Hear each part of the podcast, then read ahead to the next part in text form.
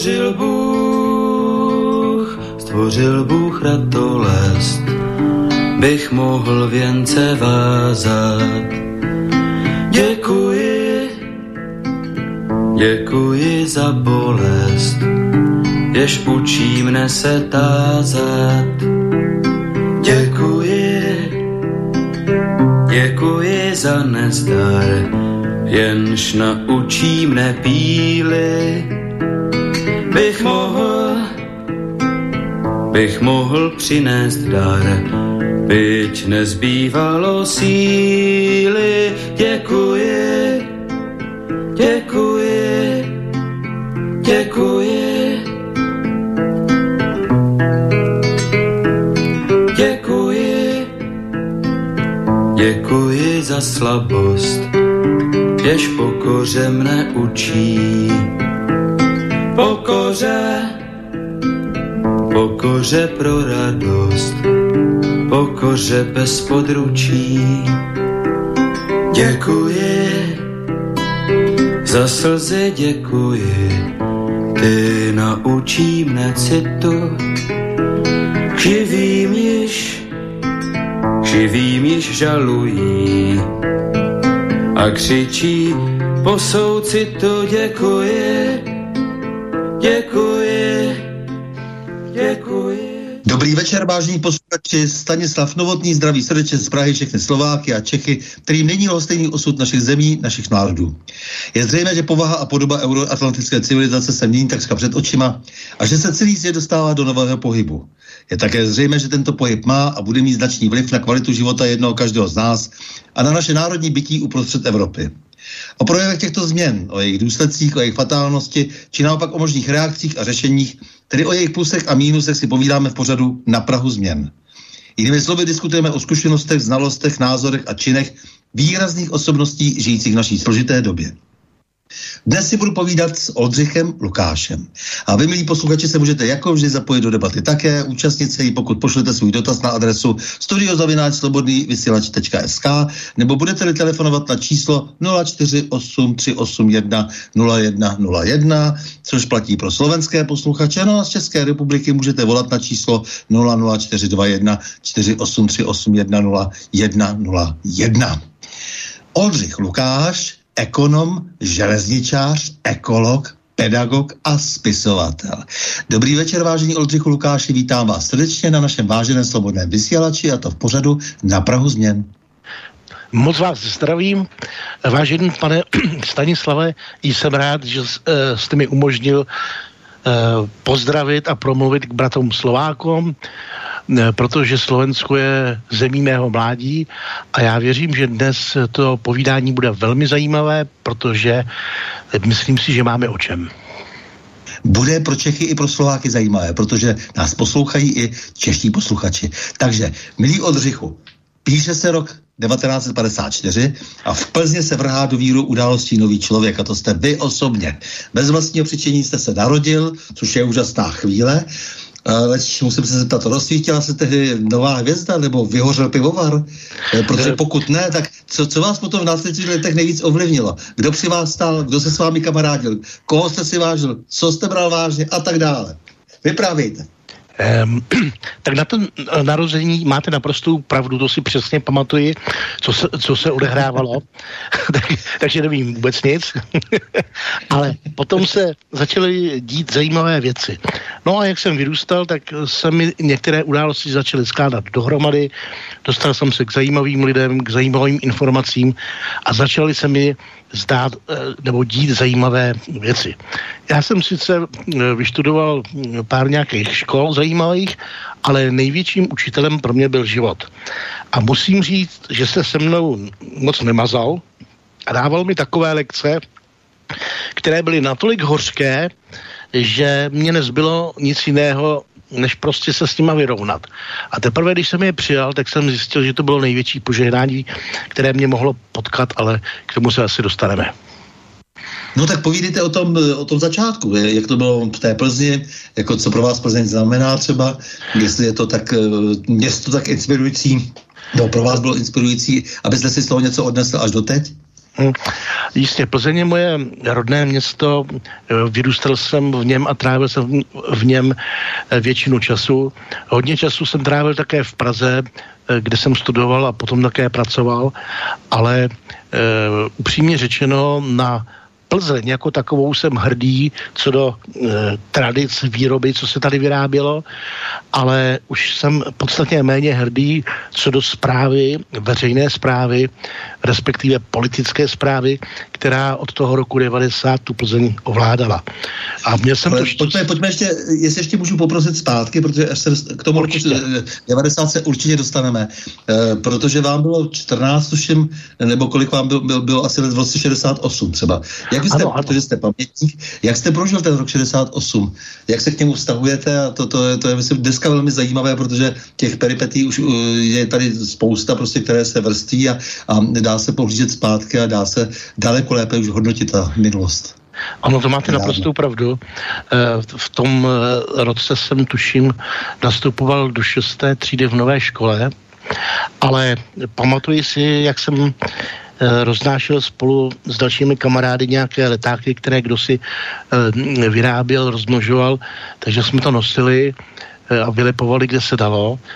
A mm u rozhlasu plzeňského tam zastavil tank nebo několik tanků, ale zjistili jsme, protože jsme jim začali malovat ty hákenkrajci na, na, na korbu, že jo, ale tak jsme zjistili nakonec, že ty kluci jsou docela dezorientovaní, oni ani nevěděli přesně, kde jsou a nevím, jestli taky věděli proč.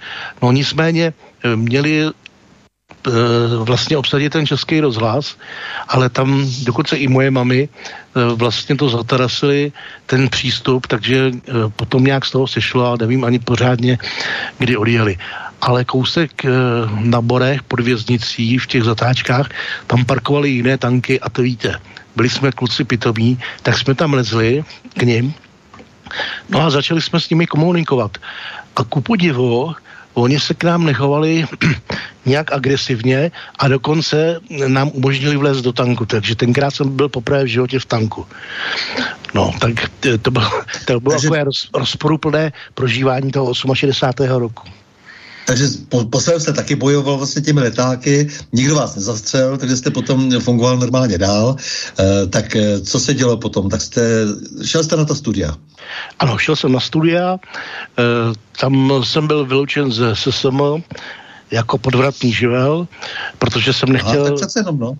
Ale to, to, bylo velmi, to bylo velmi zábavné. To nemělo žádný politický motiv, ale prostě oni se rozhodli, soudruzi, kteří tam dělali ty velký eh, me, mejdany jejich, eh, že prostě po nich někdo musí uklízet a jednou to takhle hodili na mě a když jsem viděl tu spoušť, tak jsem říkal, no chlapci, ale to, to nejde.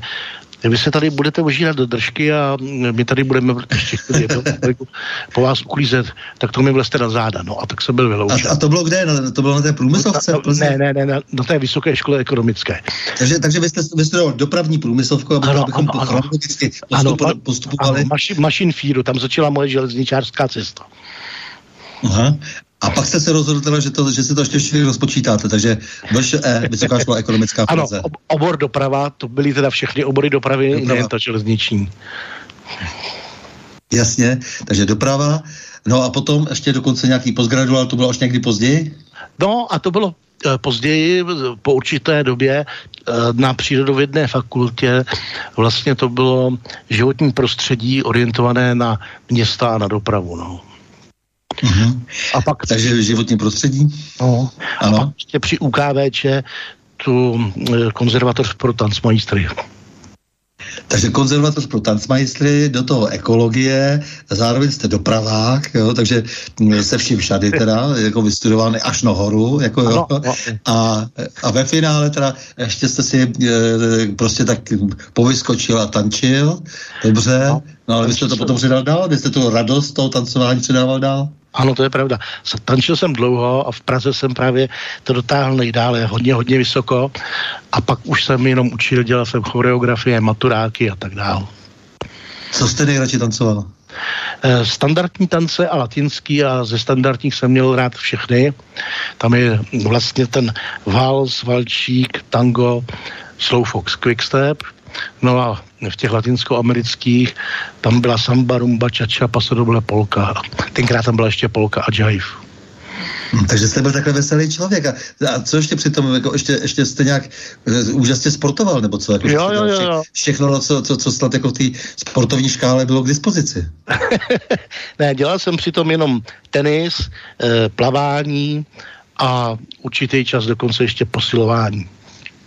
Jo, takže jste měl takový, takový svůj mnohoboj, jasně. Ano, ano, ano.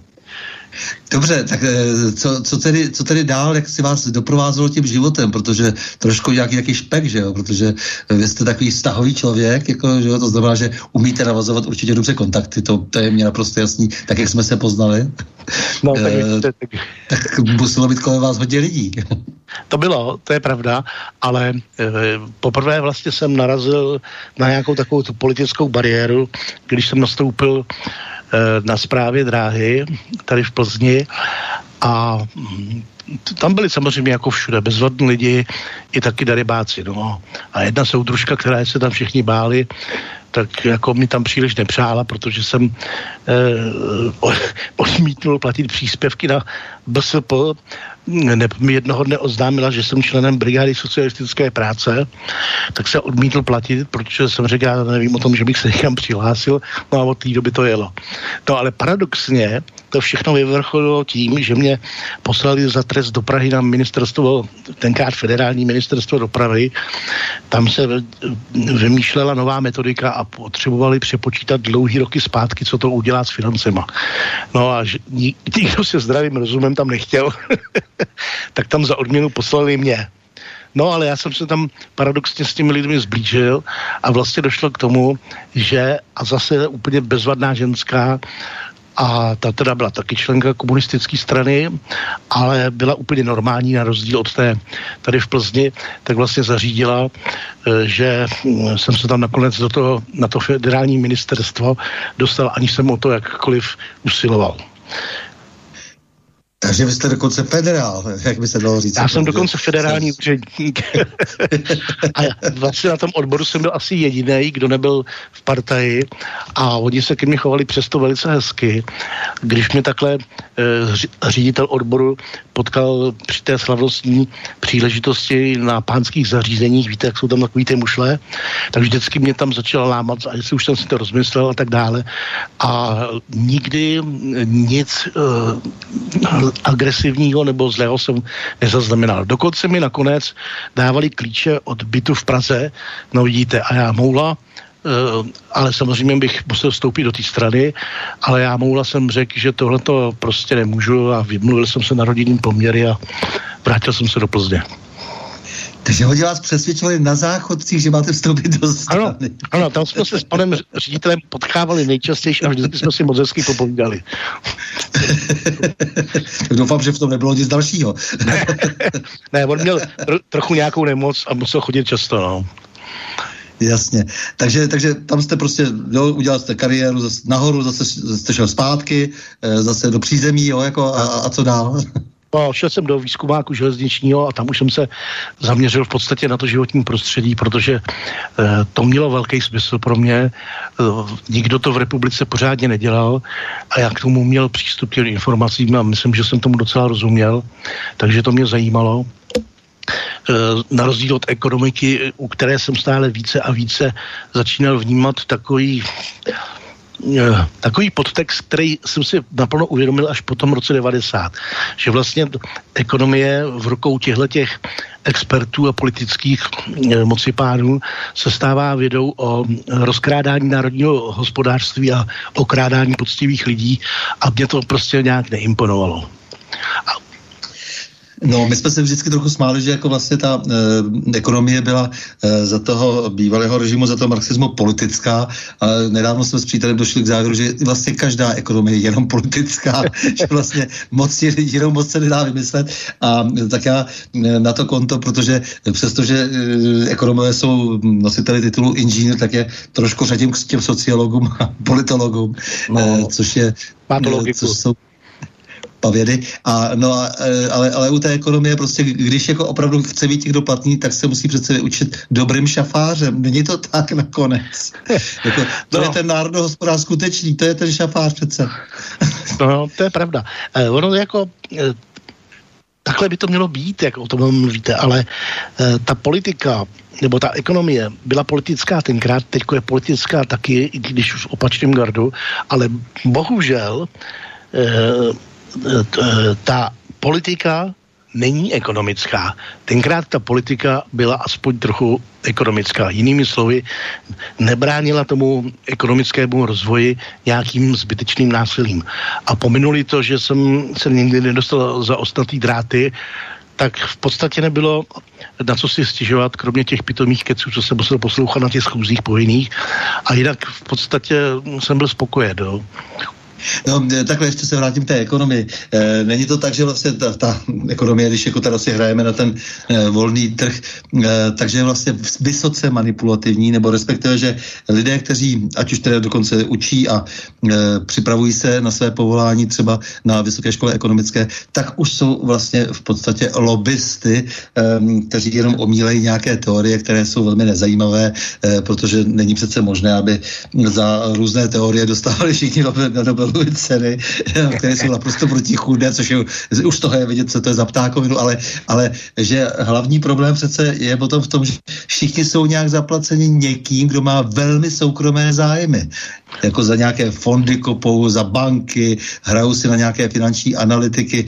Eh, já to teď dávám pořád k lepšímu, jak, jak eh, současný nedávno jmenovaný guvernér České národní banky ještě loni v srpnu, kdy nám všem bylo jasné, že, že, že, že se dostane na obrovskou inflaci, tak on říkal, že žádná nebude skoro, že to bude bezvadný. Jo, dneska nám dělá guvernéra banky takovýhle věštec. No tak jenom tak, a teď vidím ty analytiky, jak se lámou v pase, jak lhali, Eh, celá ta léta a teď musí zase nějak lhát. Někteří se občas pokoušejí se zachránit, říct kousek pravdy, že je to strašné. Eh, máte naprostou pravdu. Eh, celá politika a z větší části ta ekonomika je založená na podvodu. Na podvodu, který vede k tomu, aby vlastně kontrolu na tou společností si udrželi ti já jim říkám morálně nemocní mocní, kteří žijou eh, stále více a více v představě, že jim patří svět a ta jejich bublina jim brzy praskne a bude to hodně bolet. Ale tenhle, tenhle ten princip ještě zesílil Soros na těch svých um, univerzitách a různých školách.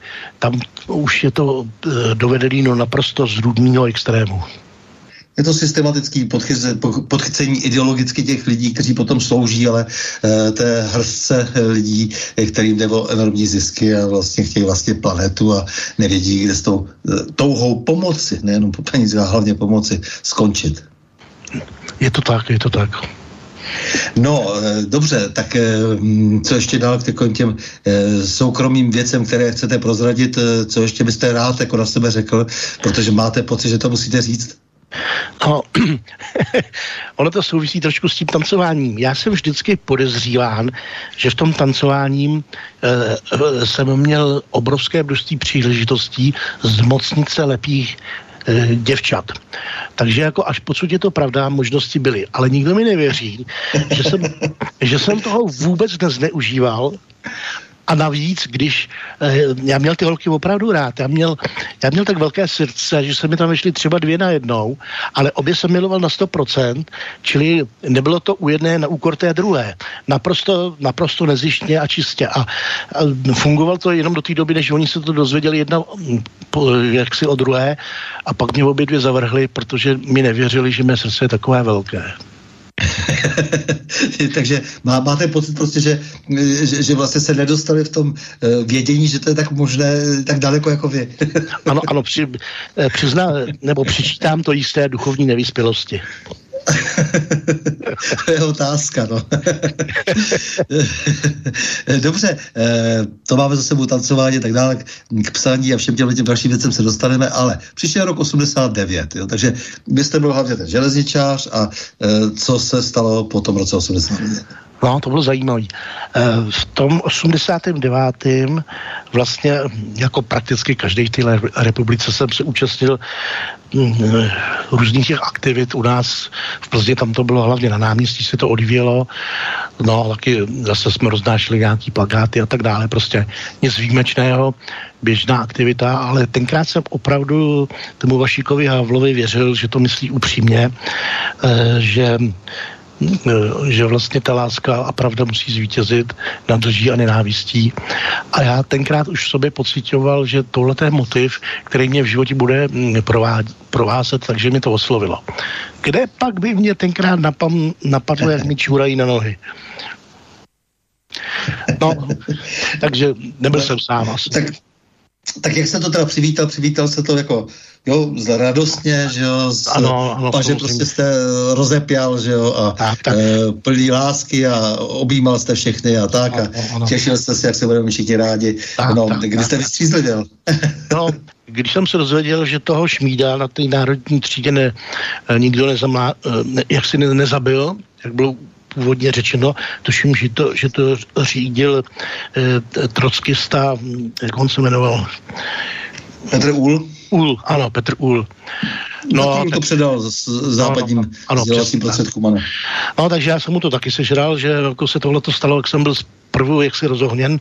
No, ale když jsem zjistil pravdu, tak už jsem začínal pomalu střízlivět.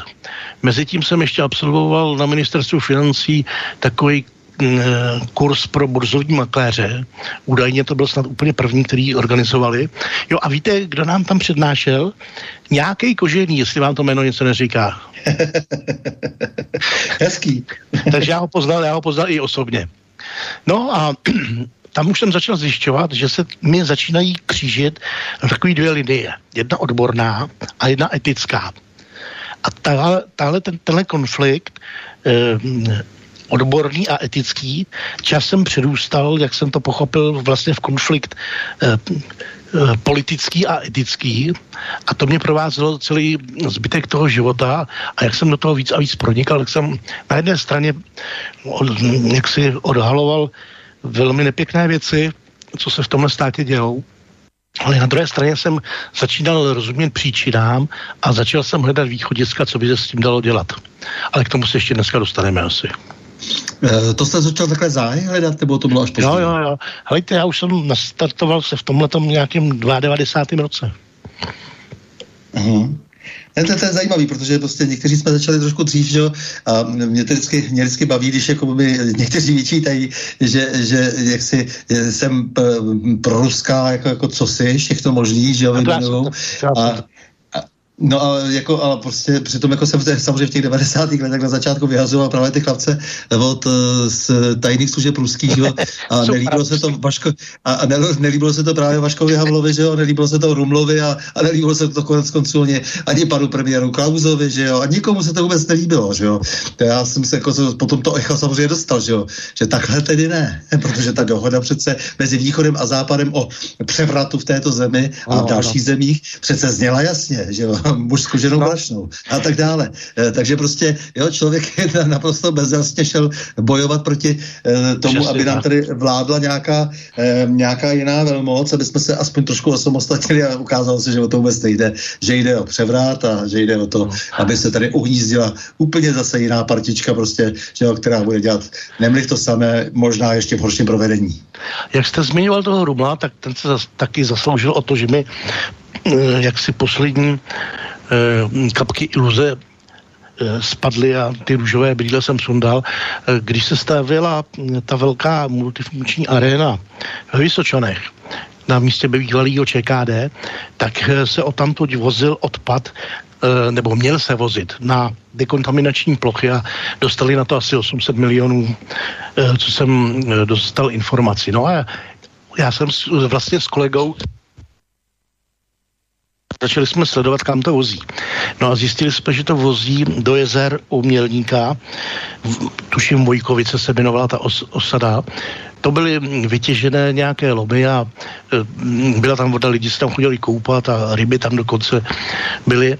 No a zjistili jsme, že oni to tam vozí. Tak jsem to natočil na video, celý, jak to vyjede z ČKD a až do místa, kdy se to tam vysype. E, no a když jsem to udělal, tak jsme to dali na CDčko a panu Rumlovi a ještě, jak se jmenovala ta prsatá,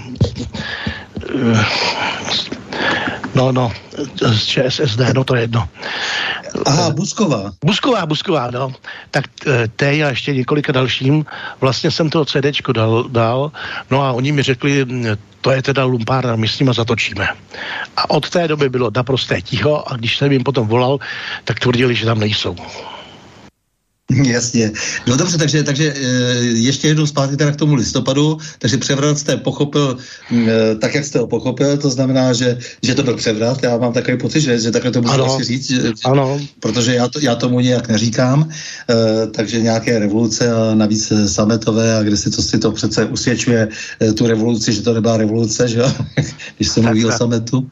Eh, tak eh, to, to jste prostě přečkal a, a přesto jste se vrhoval do eh, víru událostí, to znamená, že jste šel do nějakých pozic mm, na Plzně, že jo, nebo všechno to, jo, jo, se točilo kolem toho magistrátu. To je pravda, to je pravda. Uh, mimochodem, už za to, té takzvané totality uh, jsem byl velkým fandou právě Karla Kryla a znal jsem všechny jeho písničky. A kde pak bych tušil, že jednou kvůli němu zruší naše občanské združení a budeme muset platit pokutu 80 tisíc korun. Ale k, k, tomu, k tomu se dostaneme. To, k tomu se právě dostaneme, aby jsme nepředbíhali. No, no. Já se snažím udržet vás u chronologie. No, no, že Tohle jste, začalo před revolucí a tam to bylo po revoluci. No a e, v té v tý Plzni opravdu e, díky tomu, že už jsem hodně dělal do toho životního prostředí, tak jsem nastoupil na magistrát, na odbor životního prostředí, kde mi hodili na krk veškerou samozprávu, přičemž státní zprávu tam dělalo asi 25 lidí, tak tam jsem si tedy máknul, ale bavilo mě to a mělo to smysl, takže to bylo v pořádku. No a pak mě někde vyhmát um, tajemník, pan Průcha, tajemník magistrátu, protože na těch jednáních jsme se občas nějak scházeli, no a přesvědčil mě, Eh, aby šel k němu do kanceláře, takže nakonec jsem skončil u něj v kanceláři jako vedoucího kanceláře, ale nebylo to na dlouho, neboť se změnily mocenské poměry, no a pan tajemník byl odejít a po něm další 14 lidí, kteří byli na seznamu a já byl jedním z posledních. Mhm. No já vím, že v Plzni trošku jako tam, tam eh, to probíhalo docela zajímavě, že eh, na, na tom počátku tam bylo spousta lidí, kteří opravdu to mysleli vážně, že, jo? že to bylo, eh, mám, mám takový pocit, já jsem tam měl některé kamarády. No jistě, já jsem samozřejmě tomu věřil taky. Táta měl doma celý Alba, jak zažil vlastně setkání a mami taky s Američanama, takže ty fotky všechny historicky to tam bylo. Takže já jsem byl nadšený pro Američan v době, kdy se to začalo obracet. No a paradoxem je, že e, právě Američani po letech eh, nebo mám na, nemám na mysli národ jako takový, ale ty politici způsobili, že se mi přestal milovat a e, ty nenáviděný Rusy jsem začal respektovat a všechno se obrátilo úplně obráceně. No tak ne, nebylo by to nadšení takové, kdyby se také nelhalo tehdy před tím listopadem o e, samozřejmě e, osvobození a o našich dějinách. Jo? To, to je prostě druhá strana mince, že jo? No ale samozřejmě e, dnes jsme velký kus e, dál. E, je to tak, jako kdybychom v 75. vzpomínali na konec druhé světové války nebo možná v 78. vlastně, to bude za 33 let, to bude už jako, eh, tak jako kdybychom, eh, když si člověk vzpomene, že jo, kolik mu bylo, že jo, tehdy, no, tak když zaspomínal, kdybych měl vzpomínat nějakou válku, to bylo tak strašně daleko, to bylo tak vzdálené. Ehm, no a my jsme dneska na tom tak a nedivím se dětem, že tak je to od nich daleko ten 17. listopad, že, že se jim tak dobře lže. No, je to tak jako nám lhali o 48. nebo i konec konců z části o tom 45. Takže eh, ano, nadechli jste se?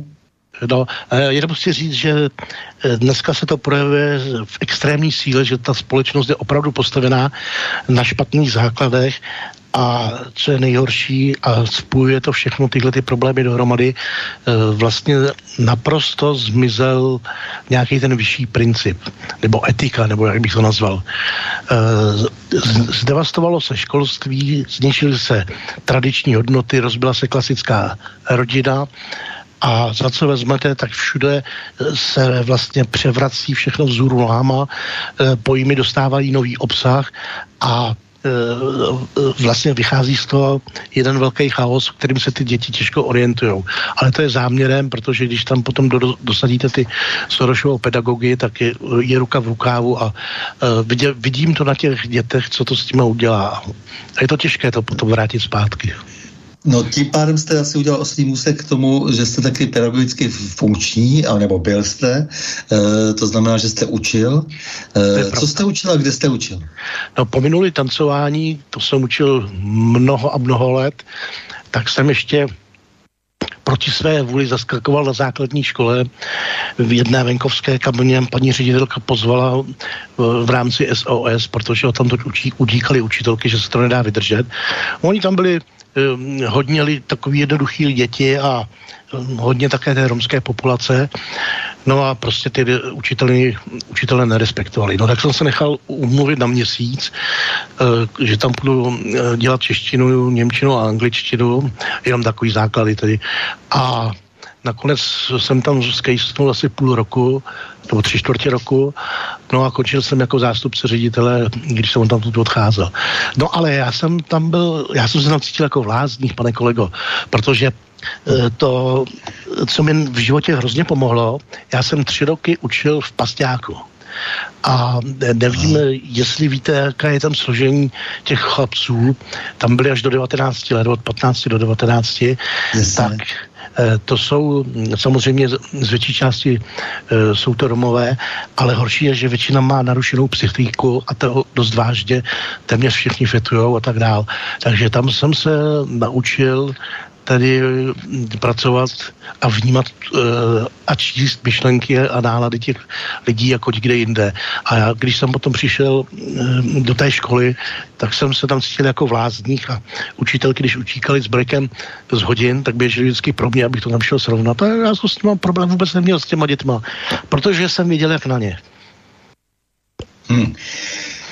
Eh, když se ještě vrátím eh, k tomu eh, listopadu, co jste myslel tím, že velká sametová revoluce byla etickou reevolucí, kdy pár loupežníků bílých remičcích, kteří se prohlásili za národospodáře, předběhlo právníky, aby si přivlastnili tento stát. A pouze posledně i právo a na výklad toho, co je pravda. Tak a přesně takhle, jak jsem to napsal, jsem to myslel. A stojím si za tím doteď. Reevolucí.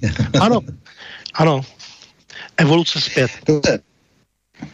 E, mě tam spíš jako zajímá tady to, e, že tak vy se orientujete samozřejmě na tu Českou republiku zejména, ale e, že tam možná pomíte některé faktory a ty jsou velmi důležité, to je ten zahraniční tlak obrovský.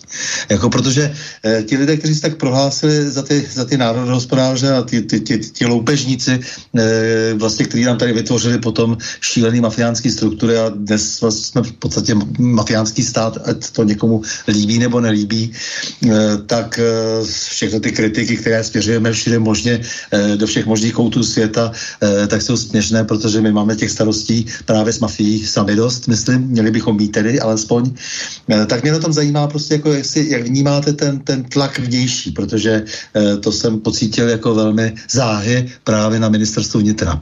Eh, to, že vlastně ty věci nejsou tak samo sebou a to, že vlastně ti lidé se ohýbají podle předem domluvených not a že v tom hrají prostě jenom druhé housle, akorát, že za odměnu dostávají v podstatě to, to bohatství té země, že se z toho smějí trošku uloupnout a všechno ostatní předat. Ehm, no, tohle máte pravdu, ale ten tlak vnější, eh, já jsem v těch 90. letech eh, také prošel eh, situacemi, kdy jsem byl pod velkým tlakem. Ale ten tlak vnější má svoje hranice a pokud tomu člověk nepodlehne, a rizika jsou tady jenom dvě, nenechat se zastrašit, mě taky bylo vyhrožováno, že skočím rozstřílený v příkopu, a nenechat se uplatit, tak eh, oni nakonec většinou dají pokoj, protože ruku na srdce nějaký Lukáš eh, tenkrát pro nikoho nebyl žádným velkým nebezpečím. To nebyl hm, Trump nebo někdo podobný, že jo. Ale vyzkoušel jsem si na vlastní kůži, že to není až tak jednoduché se těm tlakům ubránit. Protože strach je věc, eh, notabene strach, který je orientovaný na vaší rodinu tak je věc, kterou člověk nemůže podceňovat a musí o tom moc a moc přemýšlet a dělat různé opatření, aby se s tím vyrovnal. S korupcí s tím problémy vůbec ne, nemám, protože já jsem člověk, který mu stačí k životu málo a když mi někdo nabídne eh, plácnu 100 milionů, mě to číslo nic neříká, co bych s tím dělal. Na topení mám uhlí, já ten papír nepotřebuju, že jo. No ne, jasně, rozumím tomu. E, mně jde spíš o to, že e, ten problém, jako který tady se málo popisuje v této zemi, je, že jsme e, vlastně zasítěvaný s různými tajnými službami a ten, ten problém je v podstatě se dá říct po dekádách horší a horší, nejenom u nás samozřejmě, to je celosvětový problém. Od první světové války se dá říct, že vyrostla obrovsky skrze různé totalitní režimy, samozřejmě se to vždy posílilo, ta kontrola lidí skrze tajné služby. E, tak to mě právě zajímá, e, jak tohle to vidíte, protože samozřejmě ta celá dohoda, e, která proběhla prostě mezi těmi sovětskými představiteli a, a, a zejména tedy představiteli té americké oligarchie, protože já jim říkám oligarchové, protože ta tendence je tady nazývat, za, mít za oligarchy pouze ty východní zbohatlíky, tak samozřejmě toto jsou západní oligarchové, eh, kteří jsou mnohem mocnější a mnohem nebezpečnější v mnoha ohledech. Eh, tak jenom se ptám na to, že v rukou těchto těch lidí se ocitly vlastně struktury, které byly původně státní a byly kontrolovány politicky a ty struktury se dělají tak trošku, co chtějí. Hmm, je to tak. Eh, u většiny lidí si myslím, že to bylo tím, že netušili, jak zrůdno, zrůdná zrůdné sítě těch spravodajských služeb a mafiánských služeb jsou na nás vrhány a budou postupně náš život uh, orientovat úplně opačným směrem, než nám sliboval tenkrát vaší Havlovic. A čili větší část... Tak on to byl součástí, on nebyl nic no, právě, právě. Součástí, on byl součástí prostě těch e, vlastně e, kroků vlastně státní bezpečnost, jako si ho hlídala jako, jako e, své ESO. No, no ale většina lidí to zpočátku e, podle mého názoru netušila, nevěděla to, neuměli si to ani představit, protože my jsme v té totalitě vyrůstali v takové nějaké naivní představě, že jsou hranice, které se prostě nepřekračují. To je ta etika, tohle se prostě nedělá. A oni to ctili i ty darebáci, některý z těch politických, nebo byla jedna politická strana tenkrát, který, eh, eh, který škodili že, nám všem, nebo většině lidí. Ale potom 90. Eh, se ty lidi začali zajímavým způsobem rozdělovat. Jedni, kteří se probudili, pochopili, co se děje a začali přemýšlet, co s tím, a druzí, kteří taky pochopili, co se děje, ale přišli na tu druhou stranu a řekli si, že se stanou aktivním článkem takovýchto sítí, ne neboť to přináší kariéru, moc a penízky. Jasně. Uh, takže já jenom, jako, aby si tohoto lidi uvědomili, protože nechtějí uh, někdy jak, jak si sestupovat do těchto těch vlastně konspiračních vod, ale marná sláva. Uh, politika, co svět světem stojí, uh, se vždy pohyboval na eh, konspirační bázi, eh, tak proč by to nebylo eh, na počátku 21. století nebo na konci 20. Zvláště po té, co jsme zažili několik naprosto šílených režimů v různých částech světa, ale tady v Evropě to byly minimálně dva a ty dva režimy byly drženy právě tou důslednou kontrolou jednotlivců. Tak to rozbití vlastně těch původních představ a vždycky těch znovu a znovu nadšených představ že to všechno teď jak si začíná, teprve život začíná dnes, a že eh, ta občanská společnost to všechno vyřeší, jak si představovali eh, třeba francouzi po francouzské revoluci, no tak to se posléze skrze vlastně ty, tyhle ty sítě jednoduše jako rozplynulo jako pár nad hrncem. Tak a to je téma, na které se těším, co se teď děje, v jakém období jsme a co přijde nebo co s tím dělat dál, ale to si nechám až po přestávce. No dobře, takže ještě ale pojďme to dojet, protože e, máme tady, že jste tady začal remcat a že jste e, začal volat, že král je nahý a no, že jste ano. se tak dostal k aktivní politické činnosti. Co to představovalo, ta aktivní politická činnost? No, jednak jsem si pouštěl hubu na špacír eh, na místech, na kterých jsem si myslel, že je to vhodné a ono to bylo nevhodné. Eh, pro ty mocné to bylo nevhodné. Potom jsem začal psát do novin články, mimo jiný i, i do té plzeňské pravdy a tam eh, mi vyšlo pár článků a to bylo, jak já říkám, od 8 let nahoru o, o, těch, o těch politicích, co zpravovali Plzeň. No a takhle jsem se postupně dostal do hledáčku i některých politických stran, v podstatě většiny z nich, které jak si mě přemlouvali, abych se stal jejich členem a vtáhli mě tam, ale já jsem nějak intuitivně cítil, že prostě do uh, do těch politických stran, které vládnou a jsou u moci, uh, prostě nemůžu jít, protože Eh, jejich cesta není cestou mojí.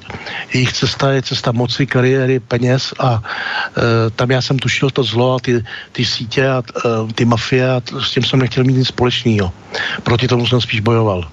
No takže jsem potom e, pomáhal spíš, než e, aktivně působil. E, vlastně první úplně byla ta demokratická unie, to byla paní Hromádková a to, byl, to, jsem, to jsem byl velký komunista, běhec tenkrát ještě, který byl v té euforii v nějaký z toho, že se to obrátilo. No a pak jsem pomáhal ještě straně zelených a to takže velmi a vlastně skončilo to, když uh, do té uh, strany vstoupil Bursík a Úl a zmocnili si ji a vedli to potom úplně jiným směrem. Mm-hmm. Takže jste přece jenom zkusil strany, protože jo, chtěl jste jít do politiky, chtěl jste jít do politiky spořádaně, eh, podle ústavního pořádku, tak jste se rozhodl jít do strany. Mhm. Ale do všech, do všech jsem říkal, jsem tu jenom podmíněně, aby vám pomohl eh, eh, do a ono to vždycky dopadlo obráceně. Čím víc jsem se toho, tomu bránil, tím víc mě uh, jak si tlačili nahoru a jak v té republik, uh, demokratické unii, tak v té straně zelení jsem se dostal do republikové rady a ta demokratická unie, ta potom nějak eh, vlastně zanikla nějakým asi přirozeným způsobem. No a ta strana zelených, tý se zmocnila tohle ta trockistická parta, tam už to nemělo smysl potom. No já budu citovat, jako nevydržel jsem mlčke se dívat na pokračování trapné frašky o bezbřehé chamtivosti, surové bezohledosti a nejčernějším egoismu, kdy do hlavních rolí jsou obsazováni ekonomičtí predátoři a do komparazu další lupiči v kravatách, kteří v rekordním čase udělali z bilionových majetků bilionové dluhy. To je velmi trefné. To jste řekl moc hezky, jako bych to řekl já sám. No, to jste řekl. to jste řekl, proto vás cituju. No, proto to říkám. Vy to budete, koment, vy to budete skvěle komentovat. hmm. No, děkuji. tak jak to bylo tedy eh, s, s, s tím přelomem vlastně? Takže jste se rozhodl, rozhodl, že žádné politické strany, no a přesto jste vlastně nakonec uh, se snažil vlastně nějakým způsobem uchopit politiku. No víte, já jsem jako mnozí, nebo většina věřil do té doby, že uh, volby jsou férový, spravedlivý proces, kdy soutěží myšlenky a lidé, kteří mají nějakou etiku a ti nejlepší se prostě dostanou uh, do popředí a budou tento stát řídit. No a netušil jsem, že vlastně všechno je to obrovská lež a podvod a že je všechno úplně obráceně. No a než mi to došlo, tak to chvilku trvalo, no a když mi to došlo, tak e, i teďko v této době pořád ještě e, furt mě volají jednou tamhle, jednou tamhle, abych šel aspoň na kandidátku, když nechci k ním a říkám, ale já už jsem si toho užil dost a dokud nebude garantováno, že ty volby se stanou tím, čím mají být, tak hm, pro mě, já už na tom participovat nebudu. Já k tomu řeknu svoje, ale to je tak všechno, co pro vás můžu udělat. Eh, dokdy jste věřil volbám? No, nebo to, čemu říkáme demokracie, že tedy se opravdu tady snaží, jak si ten, eh, ten establishment vlastně podle listiny základních práv a svobod naplňovat nějaká demokratická pravidla. No, myslím, že při nejmenším do přilomu tisíciletí jsem pořád tomu věřil, že to je nějaká férová hra a férová soutěž. No a pak uh, jsem se setkával s událostmi a informacemi, které mi to postupně vyvracely a dneska vím, že je to úplně obráceně. Hmm. Takže eh, kudy jste se vydal? Kudy jste se vydal po tom přelomu tisíciletí? No, tam se mi seběhla fůra různých aktivit. A teď nevím, eh, s kterou eh, začít, co by tak mohlo posluchače zajímat, ale já to vidím, eh, pro mě asi nejvýznamnější byla ta cesta, kdy jsem začal spojovat tu etiku nebo etikologii se, se zákony nad hmotou, s těmi vyššími principy mravními, nebo nazvem, nazvěte si to, jak chcete, a s tou politikou. A tohle ta kombinace, trojkombinace, když jsem ji začal dostávat dohromady, tak by z toho začaly příštit nádherné poznatky, nádherné nápady a nádherná řešení, která jsem opět dával nezištně mm, k dispozici nejprve městu, potom kraji, potom e, státu. A vlastně e, všechno, co jsem já a to združení, ve kterém jsem byl, protože už jsem nechtěl politickou stranu, tak co jsme dávali k dispozici, tak e, nakonec nikdy to neodmítli. Všude řekli, jo, to je dobrý, to je dobrý, my jsme tam ty materiály nechali. No a pak byl klid a e, uplynulo třeba pět nebo sedm, osm let a najednou se tyhle ty naše nápady a projekty objevily v jiných deskách, v jiných mašličkách, od jakési vybrané firmy, která za to vyinkasovala miliony. A tenkrát jsem si řekl, no tak tohle asi opravdu nemá smysl. No a e, začal jsem se orientovat víc a víc na věci všeobecně prospěšné, než abych pomáhal nějaké skupině politiků, protože oni to vždycky zneužijou. No. Jasně. No, vy tady hovoříte o, já nevím, jak to, jak to nazvat, možná o zorném úhlu věčnosti, že si se opíráte tedy o morální řád, eh, který je někde, kde, kde je vlastně pro vás? No, jak jsem říkal, že jsem se setkával se zajímavými lidmi, s zajímavými e, informačními zdroji, zajímavými událostmi a tak dále a tak dále, tak mi začalo docházet, že nad těmi našimi zákony lidskými jsou jiné zákony mnohem mocnější. Sice nejsou zapsány v žádném občanském nebo trestním zákonníku, ale fungují naprosto spravedlivě a naprosto dokonale. A když jsem tohle to pochopil a vyzkoušel si to na vlastní kůži, tak jsem vlastně si uvědomil, že té společnosti chybí um, tenhle ten vyšší etos, um, vlastně úcta a pokora před těmi vyššími zákony um, nebo zákony nad hmotou a úcta vůbec k existenci jako takový. A tahle ta nepokora a egoismus, že jsou vlastně zdrojem toho zla, které v té společnosti eh, takhle kvete a bují. Tak já myslím, že eh, formulovat se to dá do toho jednoho slova, eh, že to všechno obsahuje Bůh. Například v tom ano, ano. křesťanském konceptu to je jednoduché. Ano, je to ano. jednoduché a jediná věc je, jak se samozřejmě lidé v různých etapách svého vývoje eh, staví k Pánu Bohu, prostě jak eh, rozumí vlastně tomu, eh, tomu skutečně hlubokému vesmíru. Ano, ano, je to tak, já právě jsem zpočátku narážel na velký odpor lidí, kteří, jak jsem použil slovo Bůh, Ježíš, já nevím, co ještě, tak vždycky si klepali na hlavu pámpičkář a tohle. Takže jsem začal vlastně využívat obraty jako jsem použil před chvilkou a ještě mnoho jiných. A pak, když vidím, že ta společnost je taková, že eh, se tam eh, dá mluvit zcela, zcela nepokrytě a na rovinu, tak pak už samozřejmě ty, tahle slova Bůh, boží přítomnost, já jsem boží přítomnost nás a tohle ty věci používal bez problému. Ale pro lidi, kteří o tom nic nevědí a nebo začínají, tak je to těžký a někdy je to nejtěžší paradoxně u věřících, třeba u těch katolíků. No, ano. Já jsem protože jsou svázáni, jsem, ano, ano, tak. jsou svázáni s nějakými schématy a samozřejmě daleko více důvěřují institucím, které jsou často velmi prohnilé, eh, než samotné idei, než, než že by ty, tu víru uchopili čistě a neohlíželi se na to, jestli to či ono vyřkl nějaký skorumpovaný biskup. No je to tak, já jsem člověk hluboce věřící, ale e, žádnou církev nebo registrace v nějaké církvi k tomu nepotřebuju. No také církev jsou dneska v pěkném stavu, kam se člověk podívá. No. E, to je ale souvisí s tím, že to lidské dílo, tedy jak si instituce eh, zrovna tak světské a tak dále, jsou takové nepořádku všechny. Ono eh, se nedá jedno otrhávat od druhého. Při tom pádu civilizace to tak bývá. Hmm. Tak a pane kolego, teď mám prozbičku. Jestli bychom mohli dát písničku, já bych si potřeboval něco vyřídit. no tak vyřídíme se samozřejmě, protože já tady mám prostě pro vás připraveno, jak, jak už tady hovoříte, prostě jednou budem dál, vy říkáte, že to nestačí. Tak to, je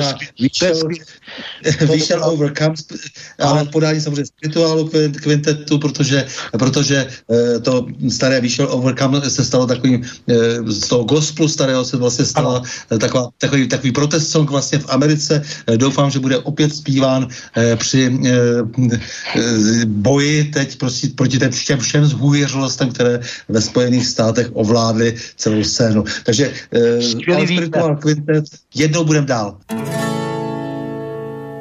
Jednou budem dál. Jednou budem dál. Jednou budem dál já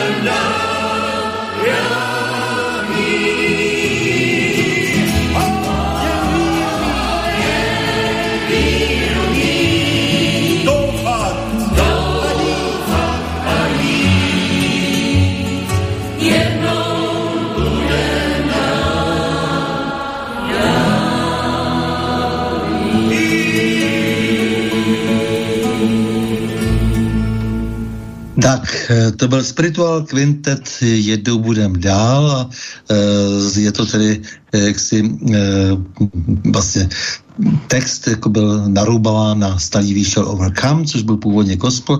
A jak říkám, stal se um, velkou inspirací prostě pro všechny možné protestující, zazníval na všech možných demonstracích ve Spojených státech, kdy se bojovalo za svobodu proti rasismu a za spoustu jiných úctyhodných uh, věcí. Bylo by dobré, kdyby opět um, američtí obrozenci zvedli prapor a uh, táhli s touto písní uh, do Washington ano, aby prostě vysušili washingtonské bažiny, jak o nich uh, hovoří uh, ti, kteří jsou znepokojeni uh, tím, co se tam usídlo, tedy ten slavný deep state, který vlastně ovládá těmi nejodpornějšími finančními kruhy, které se právě snaží znásilnit v podstatě celý svět a používají ten americký deep state ke svým nekalým cílům, takže potom tam jsou takové figury v politice jako Biden, kteří vlastně o ničem nerozhodují a jsou tam jenom nastrčení, tak aby podobně jako George Bush nebo Clinton, aby jenom eh, byli těmi prostředníky pro eh, dosti odpornou politiku, kterou v posledních eh, desetiletích Spojené státy ve snaze, snaze superdominovat provozují. Tak to jenom pro inspiraci, když se bavíme o tom, o čem se bavíme. Proto se mi zdálo, že ta, ten spirituál Clinton se dnes hodí. Já vám za to chci poděkovat, protože já mám k téhle písně osobní vztah. V 89. Eh, eh, v někdy v polovině listopadu eh, jsme tuhle písničku, když jsem vlastně měl maturitní ples, kde jsem nacvičoval s holkama ze zdrávky a s klukama ze strojárny přetančení. Mimochodem byla to Vltava od A do Z celá. Dokonce, dokonce eh, tehdejší ředitel univerzity, s kterým jsme pak seděli u stolu, říkal, jak jste to do nich mu dostat, to nechápu. Ale to je jedno. Ale my jsme tam tuhle písničku zpívali, takže to bylo těsně před revolucí a zpíval, přidali se k nám e, kapela a vlastně potom celý sál. A to byl takový nádherný pocit, protože nikdo ještě tenkrát nevěděl, že, jak to dopadne, jo, jestli nějaký převrat bude nebo ne. Takže děkuji za ten výběr. Dobře, takže pokračujeme dál. Na Prahu změn sedíme s Oldřikem Lukášem, ekonomem, železničářem, ekologem, pedagogem a spisovatelem. No, Vážení Oldřichu, eh, jak byste, kdybyste měl teď komparovat eh, to, co bylo před listopadem a po listopadu. Já se tady o to snažím, protože si myslím, že musíme být poctiví a musíme říci, že protože jsme byli ti kritici e, před listopadem, e, co se před tím listopadem také povedlo a co se potom tedy hodně nepovedlo, no ale hlavně prostě jako asi už je dnes neodiskutovatelné, že od toho listopadu je to sešup, že to šlo přesně opačným směrem, že jsme doufali, že se rozvine to, co bylo, e, že se e, zruší to, co nefunguje a e, že hold budeme Eh, dbát na tu eh, naši krásnou zahrádku, budeme se o ní starat a že tady ta země uprostřed Evropy eh, bude jenom skvétat. To on se stal úplně pravý opak.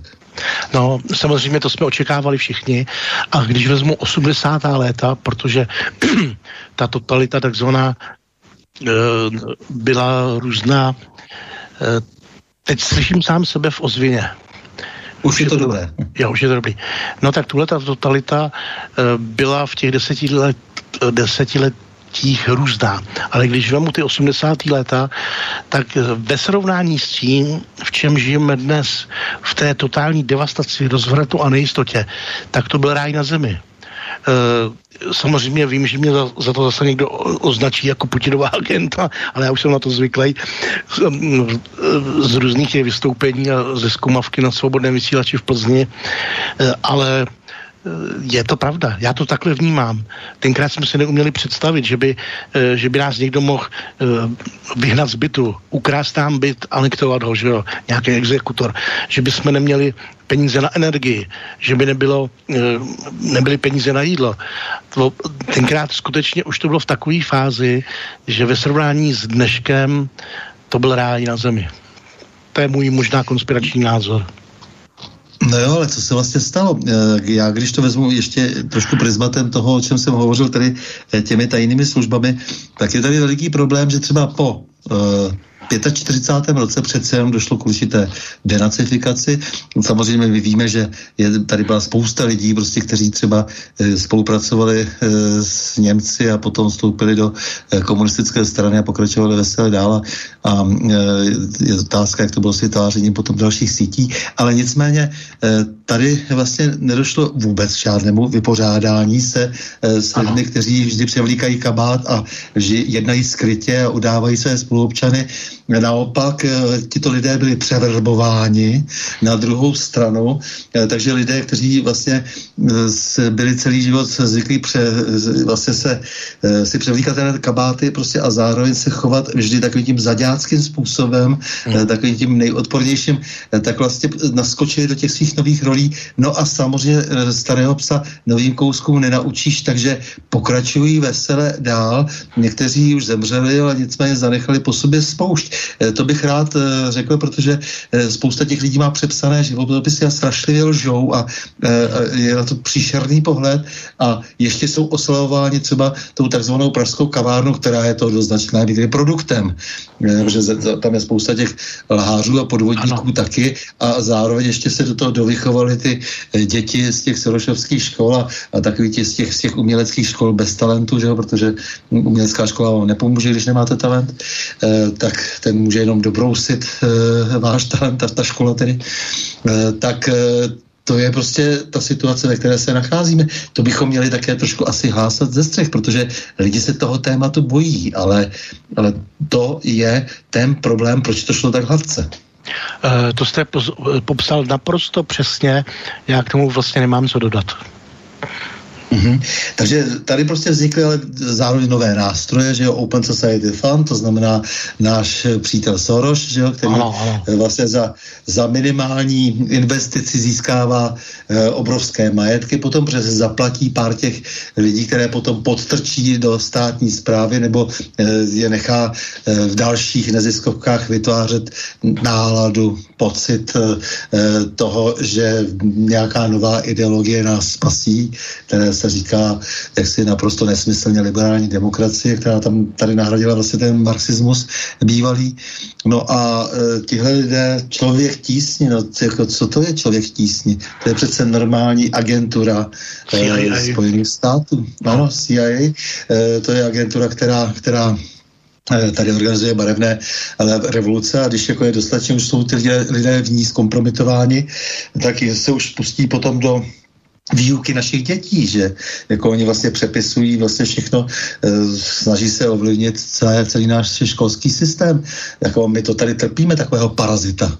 Jo, ještě se všichni chlupí, jak e, přes něj dělají m, bohulibé humanitární akce, ale to by se nesměli v těch jejich útulcích po venku e, e, mimo republiku nacházet zbraně, že jo, třeba. Ano, e, máte naprostou pravdu. Dneska si troufnu prohlásit zcela zodpovědně, že politické neziskovky našeho školství a protičeská česká televize nebo celý mass media jsou zdrojem a příčinou toho stavu, v jakém dnes žijeme.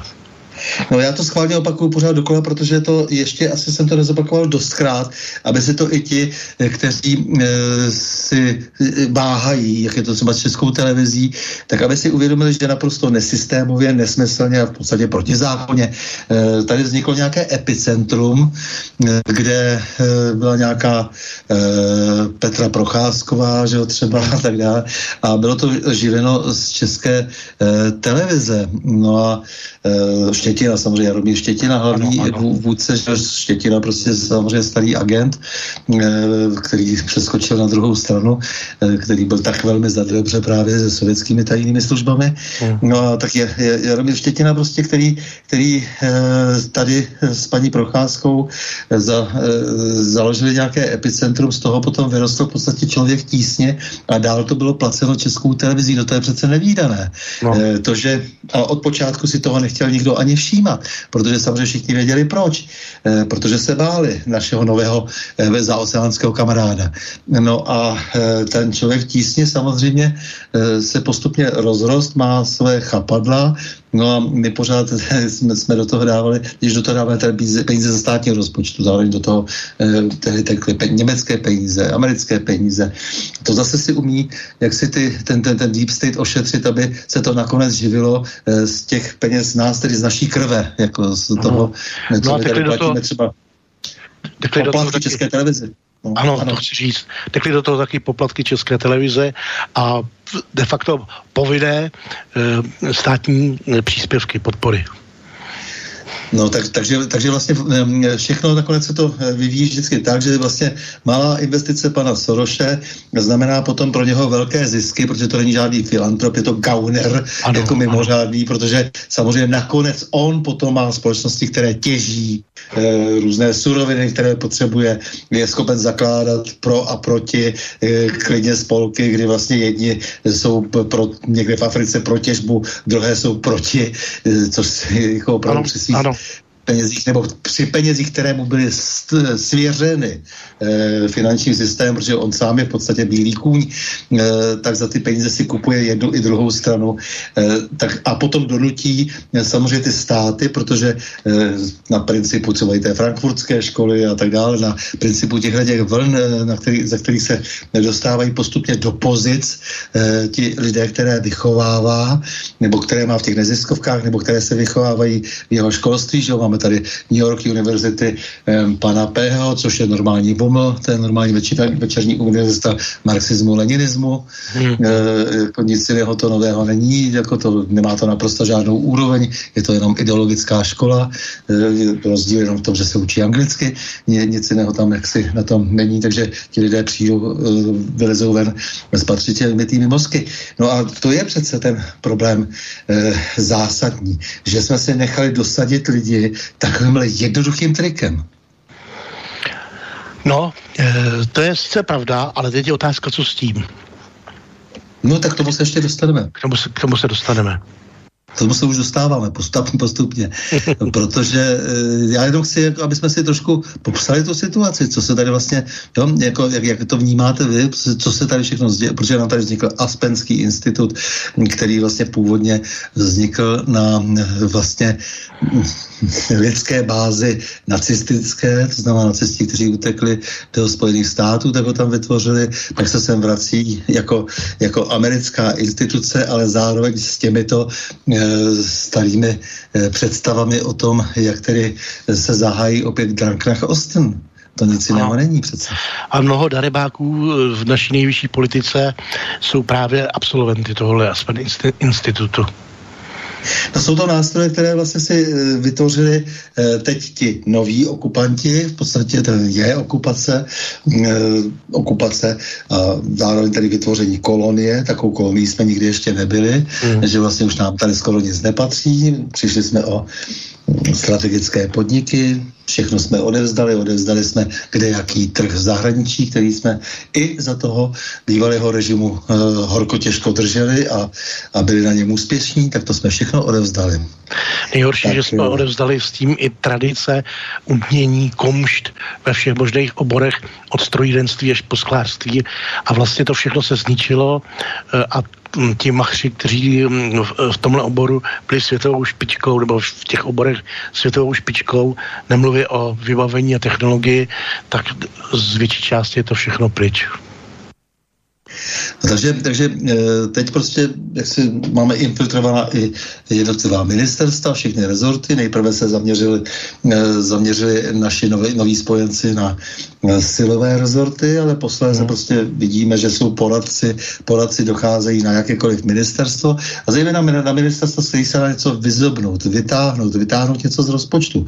Hmm. E, to znamená a dohodit to zase nějaké firmě, zaprvé se tady podělit tady s těmi místními gaunery a potom samozřejmě musí u toho být e, někdo, kdo to kasíruje zvenku. E, konec konců výstavba jaderné elektrárny nebo dostavba jaderné elektrárny Dukovany a Temelína je postavena na tom, že nakonec Westinghouse, který nic neumí, je to nejslabší firma na ano. světovém trhu, eh, tak eh, oni říkali, no, no tak my, my budeme vlastně jenom kasírtaška. No, klidně jako takhle drze a ty naši ubožáci, jako na tohle to slyší. No. My si stejně objednáme Rosatom ruský, ale my, my budeme kasírovat. No, to bude nakonec jako s těma energiema, že jo. Oni, pokud to dostanou, jako že to vypadá, že mm, to dostat mají, že to je zadání, tak eh, stejně co můžou, co můžou udělat. E, buď to, to budou protahovat a zvyšovat rozpočet, což se stane stejně určitě, no ale oni na to nemají, aby to udělali. Takže budou nakonec obklikama kupovat e, materiál a vlastně odborníka de facto i e, některé ty aktivity stave, od staveb stavebních až po ty specializované, tak stejně to budou kupovat od Ruska. Teď oni nejsou schopni udělat ani ty palivové tyče. To už zkoušeli a začalo se jim to ohejbat a tak, tak to vlastně zachránili. V Indonésii s nimi mají špatné zkušenosti, tam stojí taky pomník, atomová elektrárna, kterou už se potom báli vůbec spustit. Takže to No zůstává... v Číně, v Číně, v Číně nedávno elektrárna, kterou chtěli spustit, nakonec jim eh, tam, což je dosti podstatné, že u, tě, u, to, u té bezpečnosti těch jaderných elektrárn vypadlo centrální čerpadlo, takže uh, už o nich ani ty Číněni, kteří s nimi chtěli tedy nějak spolupracovat, ať už vynuceně nebo z jakýchkoliv uh, taktických důvodů, tak nechtějí. Uh, takže uh, nakonec prostě v takovýchhle zemičkách, uh, které jsou naprosto odevzdány, uh, tak tady si dělají úplně, co chtějí. No nejlepší je, že jako mm, veškerá ta technologie v obou těch našich elektrárnách je ruská. Eh, Rusové dokonce odebírají vyhořelý články, takže bychom nemuseli řešit nějaký úložiště a Uh, mají to všechno vymakané, ta technologie funguje, je to odzkoušen. No a oni vyřadí z tendru, protože Putin je ošklivý člověk a to zůstává rozum stát. Ta politika musí zůstat politikou a nesmí se spát do ostatních aktivit.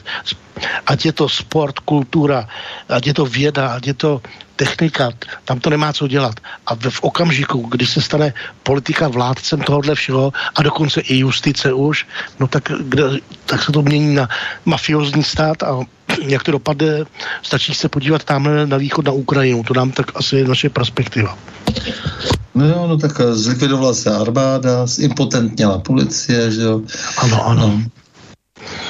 A do toho tak, konec konců jste ekonom, že jo. Speciálně američané na všechny strany vykřikují, že někomu něco dávají. Oni pořád někomu něco dávají, ale přitom to jsou vždycky půjčky. Jak se vlastně to TDP vžilo? Jak se vlastně vžilo to, že někomu někdo něco, vždycky nějakou miliardu dá, přitom za nějakých drastických podmínek e, u nás třeba vůbec nevidíme do toho, jak si ten stát půjčuje. Jak si vůbec ten stát půjčuje? Máte tušení jako ekonom, co asi dělá za brikule? Co, co za strašlivé závazky podepisuje, když už nemáme v podstatě čím ručit? No určitě to bude něco veřejně prospěšného, o čemž svědčí e, ty smlouvy, které jsou začerněné. Vys ty zabodávadla, jak jsem tahali, ty takzvané vakcíny, když jsme chtěli smlouvy, anebo i na Evropské unii, všechno bylo začerněné.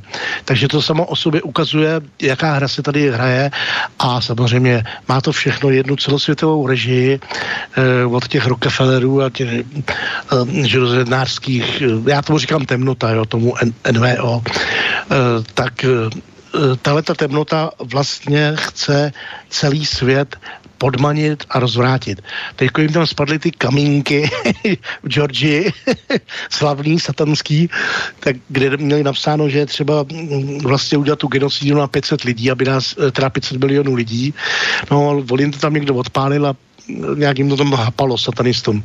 No a tohle je jejich program. Ovládnout svět, všechno si podmanit a ze zbytku z těch 500 milionů eh, udělat eh, na půl kyborgy, kteří budou e, makat e, ve dne v noci nejlépe pro jejich slávu a pro jejich, pro jejich blahobyt. A tohle to je e, vlastně věc, kterou by si lidi měli uvědomit. Všechno, co se tady děje, ať vezmeme hm, od ekonomiky přes to školství, média, všechno je to řízené z jednoho centra toho, té temnoty nebo toho světového zla. Ale oni už melou z posledního, ale k tomu se dostaneme. Dobře, to bych rád, aby, aby jsme se dostali k tomu, že melou z posledního, na to se moc těším. E, takže jde mi jenom o to, abychom i, i lidem se naučili vysvětlovat přece, že nám nikdo nic nedává zadarmo, že to vždycky v podstatě dávno za hranicí zločinu, že jo? E, ne, jak se vždycky říká, jako opatrně, jde se po hraně. Ne, ne, ne, to jsou zločiny jeden za druhým.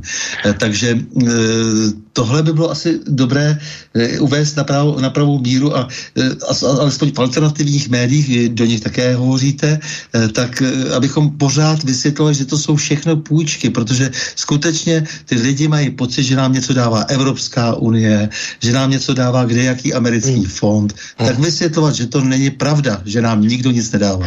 Já znám jediný případ, kdy něco dali, a to ještě dali v uvozovkách, a to je investice do převratu typu Majdan tam chudáci nainvestovali asi 5 miliard, pokud vím. No ale samozřejmě oni počítali s tím, že na tom nerostném bohatství si to potom vyberou zpátky. No, ono to nějak nevychází. No já myslím, že, tam, že už tam vybrali hodně, konec konců Hunter syn Bidena eh, si, Jo, ale to- eh, jak si už To je pravda. smočil. Jo, a to bude nepochybně daleko více lidí, tam to vychází, eh, protože eh, Zelenský třeba podepsal tedy ten zákon, eh, který byl vynucen vlastně v tom parlamentu kvůli 10 miliardám dolarů, což není nic pro zemi, jako je Ukrajina, protože by jinak padli do bankrotu a v tom okamžiku se bude rozprodávat černozem cizincům. Ne, ne, ne, vydělali na tom už hodně a to už se stalo loni, jako, to, to už jako je hotová, hotová věc, takže na veliko ten, ten soudruh Zelenský, který vlastně použí Kolomojskému a celé té, té, té hrdce oligarchů, kteří, kteří eh, ovládli vlastně hlavně zejména, zejména Donbass, eh, tak eh, ti se dnes třesou, protože se bojí, že dochází k velkému přerozdělování, o, o nic jiného tady nepůjde. Takže tihle, tihle lidé prostě vyluxovali Ukrajinu strašidelným No, způsobem. to je pravda. To, je jenom třeba si říct, jako, eh, tam se za pusenku, já to dost sleduju, že jo, tu Ukrajinu jsem tam jezdil e, speciálně na Majdanu, e, kolem Majdanu jsem tam byl a vysvětloval jsem jim, že dopadnou úplně stejně, jako dopadly tehdy Syřani, e, když tam z, došlo k, zá, k, té, k té občanské válce, jak tam v tom městě Dará, taky se objevili najednou nějací záhadní střelci, do dneška to není vys, vysvětleno a došlo, a to byla ta roz, rozbuška na, tom, na těch hranicích Jordánska, to byla ta rozpůjčka pro zahájení občanské války. Takže samozřejmě tenhle ten model byl uplatněn zrovna tak na tom Majdanu. Vyplatilo se to. Vyplatilo se to nepochybně. Skoupili obrovské množství eh, podniků no, opravdu zadarmo. Já jsem se do některých těch podniků kdysi díval, i eh, když jsme se tam snažili vyvážet nějaké technologie, eh, tak eh, to bylo v hruzném třeba stavu, ale nicméně to bylo ještě schopno eh, objevit nějakou strojírenskou aspoň eh, výrobu, anebo aspoň zlikvidovat eh, je, co by konkurenta, to tež, co se stalo samozřejmě u nás. Takže to se vyplatilo. To se opravdu vyplatilo. Eh, Konec konců Rothschild skoupil 70% dluhu Ukrajiny a právě potom přeprodal zase ten dluh zase zase pochopitelně zpřátelné která pak začala vydírat Ukrajinu a Zelenský potom musel dát i půdu. Tak eh, to se jim vyplatilo. No jinak já teda tomu Zelenskému a jeho parťákům eh, nezávidím, protože oni se dostávají do fáze, byli, po, byli použiti a e, většinou víte, jak to dopadne s těmihle lidma. Když už je nepotřebujou, tak v lepším případě se někde ztratí, v horším odejdou z tohoto světa. A oni mají sice nahrabáno miliony a miliony nebo mi- miliardy e, a mají to ve Švýcarsku a tamhle na Miami a někde všude ještě, ale oni nevědí, že už si to moc neužijou. Kromě toho ta vláda jejich, teď oni mají všichni minimálně dvo- dvojí občanství. Tam snad čistý Ukrajinec e, není ani jeden. Ne, no to, ty, ty lidi, kteří jsou v parlamentu, ty poslanci, e, samozřejmě tam se loupí prostě za bílého dne a vy to vidíte, že tady nějaká, nějaký e, neznámý poslanec e, prakticky a manželka tady převáží 18 milionů dolarů jen tak a, a milion euro jako jen tak jako na hranicích, že jo, jo takže to, to, se, to se tam děje na veliko, tam ty, ty rozdíly jsou obrovský, jako ty, ty lidi opravdu jsou zdíraný z kůže, jo, jako, a to, to tady, tady mimochodem, když tedy chce tady někdo podporovat nějakou demokracii, tak to je ta demokracie, takhle si to představujete, jo, to, to, tohle chceme. No, to je něco neuvěřitelného. To je do očí bíjící příklad a já i na ty zkumavce už si pouštím hubu na špacír a říkám, ano, já mm, hrozně moc eh, držím palce lidu Ukrajiny. Tedy přeju tomuto lidu Ukrajiny, aby se zbavil své fašistické vlády, která jim dělá ze života peklo a částečně od roku 2014 vlastně vybíjí své vlastní lidi a provádí tam neskutečný, neskutečný nacistický, fašistický, sadistický aktivity a to dělají vlastně na vlastním oby, na vlastních občanech, že jo. Jenom proto, že třeba zjistí, že co, jak bylo to video, dítě má v mobilu nějakou stanici, která eh, vysílá rusky nebo něco takového a oni tam umlátí. A teď jste všichni viděli ty sadistické videa, co tam provádějí. A jak jsou pomalovaní ty chlapci z toho Azovu a z- dalších, tak to už jsme taky všichni viděli. A tohle to je režim, který podporuje Fiala s tou jeho partou. Jim vozíme zbraně, je financujeme. Proč jim nedodáváme na Ukrajinu pouze humanitární věci, a e, podporujeme tu válku dál. No proč? Protože to má někdo v zadání, má napsáno bod číslo jedna vyvolat světovou válku, udělají pro to všechno, co můžeš, no oni se snaží, no. Hlavně je to válka mezi Ruskem a Spojenými státy. Já, no. není, není, to rozhodně, není to rozhodně naše válka. Jo, takže, takže prostě už to je na tom to nejtrapnější. A, vlastně tímto způsobem se přihlašujeme uh, opravdu k velmi uh, odpornému režimu. Ty, ty, ty, ten, ten režim skutečně tu Ukrajinu zničil prakticky. Akorát, že i sami Ukrajinci si to často pod vlivem propagandy neuvědomují, ale stěžují si na to, jak obrovsky klesla životní úroveň ne za války, ale před válkou. No, je to tak. No, takže, takže eh, a naši chlapci se samozřejmě už na tom Majdanu eh, velmi, eh, velmi angažovali. Zase Štětina, zase Procházková, ano, ano a, a zase, jak si tady soudruh Vondra, který prostě neví, kam by teď, jak si všude umístil americké vojáky na našem území. Jo, letiště Bošnov a já nevím, co všechno. Jako, jo, ničemu v podstatě ten člověk nerozumí, ale ví, že byl, že byl vyškolen a ví, jak se má chovat. Takže tohle to je to co, to, co mě vadí, že vlastně se angažovali už dávno a teď už jenom doplňují ještě nebo přeplňují vlastně. No, jistě. Jsou, jsou to čistokrevní zrádci našeho národa a nepřeju jim nic zlýho, ale myslím si, že velmi brzy se budou spovídat, muset spovídat eh, takovým způsobem, že se to nikdy neuměli ani představit. V, pojem vlasti zrada se podle mého názoru dneska naplňuje u mnoha těchto těch eh, mocných nebo těch morálně nemocných mocných, protože to, co dělají, nemá se zájmy této země a eh, s našimi národními zájmy vůbec nic společného. Spíš bych tam viděl slova jako promyšlená genocida, likvidace hospodářství, předávání území do rukou cizích mocností a tak dále. Přesně tak. No, e, samozřejmě ukrajinizace e, téměř jako se to nabízí, že jí dojde i u nás. E, protože e, my jsme teď kde zaznamenali úžasnou uh, řeč, nebo respektive nějakou poznámku, nebo co to bylo, pana Víta Rakušana uh, na sociálních sítích, kdy on říká, s bojem proti terorismu, extremismu a kybernetické kriminalitě to myslíme vážně. Jsem rád, že policie připravila vznik nové elitní jednotky, která se těmhle velmi aktuálním hrozbám bude naplno věnovat, což se nebude líbit extremistům, teroristům a různým proruským švábům, na které si právě tahle jednotka bude chtít posvítit. Vznik jednotky je výsledkem dvouleté práce policistů a státních zástupců v rámci skupiny Reforma. Tak, eh, eh, pan, eh, pan Rakušan, který by sám měl být ve vyšetřovací vazbě, aby vysvětlil, proč jeho strana je prorostlá organizovaným zločinem, tak tady vyhrožuje celému národu za to, že se, že kdokoliv se bude snažit uplatnit svoje právo na svobodu slova, takže po něm půjde, když se to nebude líbit eh, samozřejmě, tak po něm půjde Národní centrála proti organizovanému zločinu. Takže on sám podezřelý z toho, že je kryje e, velmi vážný organizovaný zločin ve straně stan, tak prostě teď je bude chtět přilepit těm, kteří chtějí pouze jenom uplatnit svoje právo na svobodu slova. A ještě to činí slovy, no která nesmí nikdy ministr vnitra e, vysknout. No ale nedivme se, když jednou tam máme zelináře a po druhé tam máme e, tohleto rychle kvašku z, z nějakého regionálního učiliště v Budějcích. E, tak e, bylo zvykem vždycky, aspoň, že to byli právníci, že na ministerstvu vnitra to se tak hodí. No, přece je to docela složitá agenda.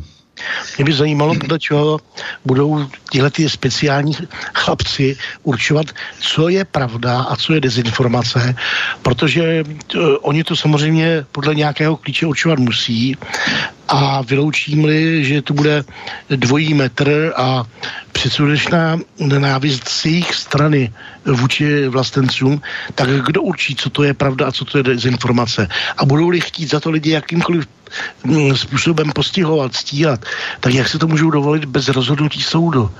To jsou takové věci, které nemají s demokracií už vůbec nic společného. To už jsou samozřejmě jako totalitní praktiky a e, bolševici by se za to nemuseli stydět jako e, ve 20. letech v Rusku. E, no a o nacistech nemluvě, takže jsme se dostali do takovéhle situace, kdy ten člověk dál teda funguje a sám tady dokonce ve funkci ministra vnitra zasahuje do struktury Národní centrály proti organizovanému zločinu a ta centrála samozřejmě tím bude oslabena, e, aniž by nakonec zkoumala e, ten skutečný organizovaný zločin, kterého plná republika, zejména v, té, v tomto případě e, strana, strana stán, která se bojí samozřejmě svých výsledků ve volbách komunálních. Mm. Takže to si myslím, že, že je pikantní to, co tady pronesl pan Rakošan a používat slova, jakože uh, pro ruský švábové a tak dále. Ministr vnitra, ten člověk neví, co činí. Jako to jeho buranství prostě je neuvěřitelné. Jo, takže my bychom rádi, pane Rakušané, kdybyste naopak jako vy byl dnes vyšetřovací vazbě, abychom se dozvěděli, jak to celé vlastně s financováním z strany stan a co se všechno stalo na pražském magistrátu a proč jste to všechno trpěl a v podstatě tím pádem kryl. Takže měl byste nám hodně co vysvětlovat naopak vy a ne, že nám budete vyhrožovat všem. Přesně tak. A, a likvidovat svobodu slova. No a ty vole by si měla poznamenat i jistá Jourová v Evropské komisi, protože ta té cenzuře taky fandí pořád víc a víc tak eh, Jourová to dělá opravdu za peníze, Jourová to dělá e, za to, že vlastně e, byla omilostněna a poslána tam po té, co se zaobírala vtaháním peněz evropských fondů, no tak se usoudilo, že má dostatečný potenciál na to, já to říkám kriminální potenciál, aby mohla dělat tuhle práci. No, je to tak. Hmm. Jo, takže ekonomika je v cizích rukách, vzdělání, školství, mizérie, že jo. Eh, život na dluh u nás vlastně dosud nepoznaných rozměrů, že jo? protože ti lidé hm, si neuvědomují, že jsme zadluženi tak, jak jsme nikdy historicky nebyli. Že jenom ten, eh, to, to, to zadlužování, které je nehorázné a eh, které je tajné, vlastně my se nedozvíme, jaké smlouvy podepisuje stát, jaké smlouvy jsou uloženy na ministerstvo financí. Nám nikdo neřekne, kdo vlastně má dluhopisy České republiky. Mm. Měli bychom o to velmi usilovat, protože eh, ta celá eh, sociální ten, jakoby, jakýsi ještě to nedávno, teď už asi to tak nebude samozřejmě, ten sociální smír v té zemi byl udržován jedině tím prožíráním budoucnosti, jedině tím obrovským dluhem. Jako, tady se půjčuje na všechno. Tady klidně paní bývá ministrině práce, paní Máčová řekne, no tak si na důchody půjčíme. No, kde to jsme? Půjčíme si na zdravotní pojišťovny které byly vytunulovány tím, tí, tím covidismem, že jo. Vidíte to. Teď, teď k tomu přichází ta energetická krize, velmi rychle přijde potravinová krize, no a my podporujeme a e, financujeme obrovský toky e, zbraní a financí na Ukrajinu a, niko, nikoho to netlačí. Pan Fiala rozhazuje rukama, vysílá signály, dává ty svoje gesta a tím to končí. No ty soběstačnosti samozřejmě, eh, které eh, tady neustále skupiny odborníků nebo nabízely řešení, jak teda ty soběstačnosti zařídit, oni ty politické strany nic nenabízely prakticky, eh, tak na to nikdo neslyšel celá léta se tady usilovalo o to, abychom měli alespoň základní soběstačnost, dejme tomu, já nevím, 12, 17 potravinách minimálně, které v našich klimatických podmínkách můžeme pěstovat, což by samozřejmě znamenalo rozbít všechny ty ekologické nesmysly a to, že se vlastně palivo, palivo pěstuje na polích a že se, že, že se eh, že, že mizí v bioplinkách to, co by měl eh, sežrat skot a eh, který potřebujeme zase na to, aby pohnojil půdu a celý ten cyklus jsme narušili naprostou primitivní politikou dojmů, pocitů nějakých zelených, tak jsme vlastně tím zase zničili půdu, zničili jejich bonitu. Toto je neuvěřitelné. Prostě, takže soběstačnost společnost energetická, která ještě teď v poslední chvíli se zdálo, že by, že by se mohla rozběhnout skrze ten čes, kdyby tady neseděli ve vládě s ustrašení, skorumpovaní jedinci, tak samozřejmě stačilo prostě vlastnit minoritní vlastníky z Česu a okamžitě rozhodnout, že prostě lidé této země budou dostávat za výrobní cenu plus tedy nějakou marži, že budou dostávat, eh, dostávat energii, elektřinu, alespoň, aby všechny ty výpadky, které tady budou eh, ohledně třeba plynu a eh, plynu a ropy, byly snesitelnější. Ne, ono se stane to, že si to rozdělí na dividendách. Dál se pokračuje v tom, že všichni my tady hrstku nějakých gangstrů opravdu máme platit a ještě navíc stát vezme 74 miliard na to pošli jako, jako půjčku na 3%. Jako to je skutečně, no. No a vidíte to. A přitom eh, ta skupina kolem té Aleny Vytázkový, to Štěpán, eh, Noveský a další, takhle nabízeli eh, Babišovi, když končil a Fialovi teďko, eh, tak vlastně hned jak nastoupil, tak jim nabízeli, že, že vědí, jak to udělat ať jim dají zmocnění a že to dokonce udělají a zařídí. Takovouhle nabídku jim dali ty lidi vědí, o čem mluví, jsou to odborníci, mají kontakty.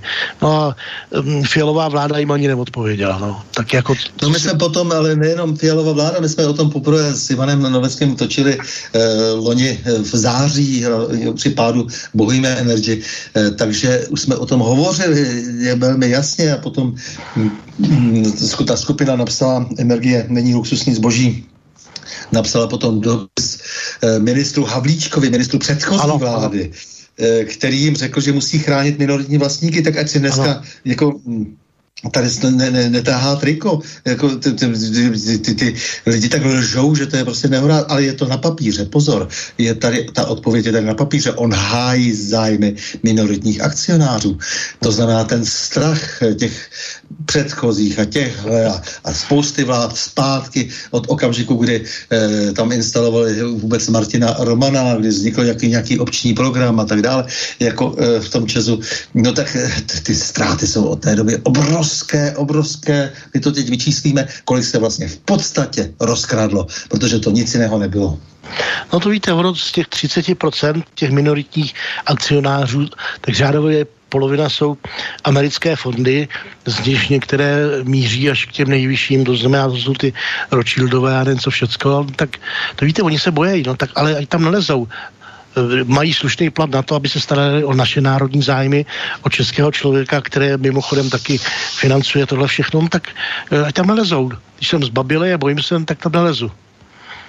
No ale tak právě proto, jak si tam jsou, protože jsou zbabělí a chtiví a často nepříliš upřímně řečeno vybaveni e, dejme tomu nějakým talentem, když to řeknu tady eufemisticky. No a pak taky takový, takový lidé, kteří na budoucnost moc nemyslí, že jo, tak si e, paní Černochová třeba nemá potomky žádné, no tak je to no. jedno prostě. E, já vždycky předtím varuju, že lidé, kteří vlastní vinou e, jsou bezdětní, tak bych jsme se nad nimi hodně měli zamýšlet. Ano, ano, ano. E, jestli takový lidé patří vůbec obecně do politiky, e, protože je to vždycky spojeno s určitým typem sobectví a e, já si myslím, že nemůžeme očekávat od nich, že budou pamatovat e, dobře na budoucnost. To Oni si chtějí užít teď, carpe diem. Ano, ano. E, tyhle ti e, duchovně vyprahlí, nebo jak bych to řekl, jedinci jsou velkým nebezpečím, protože oni e, opravdu nežijí pro nic jiného, než pro tu kariéru, moc a peníze. A to je obrovské nebezpečí. Se podívejte jenom na makrelu. Ta taky tuším, že je bez, bezdětná a co, co, stačila, co stačila napáchat, že jo? No tak u nás máme ten případ eh, v té straně stan. E, ti lidé jsou podobně handicapováni, hmm. e, kteří, kteří vlastně jsou dnes z těch největších podezření. takže to jsou věci, které bychom si, měli, které bychom si také měli všímat. Ne, neznamená to žádnou diskriminaci, ale prostě já si myslím, že bychom měli uvážlivě vybírat lidi, kterým jde o budoucnost. Kterým jde o budoucnost této země, kteří pamatují na obyvatele této země a kteří nebudou vzývat jenom nějaké neustále cizí vzory. Eh, to je stejné jako to, to, to neustále blábolení o nějakém západu. My jsme střední Evropa. Eh, marná sláva, nemůže si pomoct. Samozřejmě. Já nevím, kde na to přišli, že patříme na západ. My patříme do střední Evropy, my nepatříme ani do, do východ, ani na západ. My jsme Češi a patříme sem, kde jsme od jak živa žili my a naši prapředkové, tak proč mě někdo, jo, když se někdo cítí, že patří na západ, no tak ať tam jde. No to je otázka, co to je ten západ a tak dále. Ty nevyjasněné pojmy dělají také Taky velký no. problém. My jsme součástí prostě přece jenom nějaké civilizace, to jsme. Byli jsme součástí samozřejmě i e, římské kultury, že se vším šary, přijali jsme prostě spoustu věcí, je to tak. E, máme ale zároveň nějaký svůj jazyk, máme nějaké své e, hranice, o které se dost úporně bojovalo a, a které byly okousány na e, tak, že už jako víc asi okousány být nemohou a, a e, můžeme si ale, ale pišně tím, že jsou staré, e, že nejsou tak nestabilní, jako je mají všechny ostatní okolní státy. Mimochodem. A, to je, a, to je pravda. takže se takže se můžeme daleko spokojeně, vlastně spokojeněji e, se můžeme postarat o tu e, svoji budoucnost, když budeme tuhle identitu e, chápat opravdu jaksi realisticky a budeme si ji vážit a budeme mít rádi svoji zem. Já mám pocit, že ty lidi ve svých komplexech nemají rádi tu zem. Víte, já mám takovou e, zkušenost, já jsem trochu cestoval po světě od Japonska až po Ameriku a Kanadu, od Norska až po severní Afriku, byl jsem i v tom Rusku, e, v Evropě jsem projel kde co. A můžu vám říct, všude jsem se setkal s naprosto skvělými lidmi. Dokonce i v tom Izraeli jsem se byl podívat, to samý já buď mám štěstí na lidi, všude jsem narazil na opravdu dobrý lidi. Ale pak mi došlo, ono to bylo tím, že jsem se setkával s normálními lidmi, ne s politiky. A uvědomil jsem si, jak ta politika nesmírně ničí a przní celý svět. E, můžu vám zodpovědně říct, že obyčejný člověk z Ruska s obyčejným Američanem a s obyčejným Izraelem, když se sejdou tamhle někde na pláži, jak si popovídají, bude to zajímavý, nikdo proti někomu nebude cítit nějakou na, nenávist. Ale jakmile se sejdou dva politici, průšvih. Dokonce jsem to zažil. Byli jsme ve Švýcarsku a seděli jsme no, prostě na takové vyhlídce a e, Češi, že jo, tak jsme si hezky povídali, všechno bylo dobrý a najednou e, se dostali na politiku a ten jeden říká, že, že ODS a že si myslí to a to. Druhý byl ze sociální demokracie, myslel si to a to a třetí byl, tuším, teď už nejsem jistý, jestli od komunistů. A byl konec přátelství se rozpadlo a já jsem se snažil dát dohromady, říkám, chlapi, co byl, nezbláznili jste se. No nešlo to.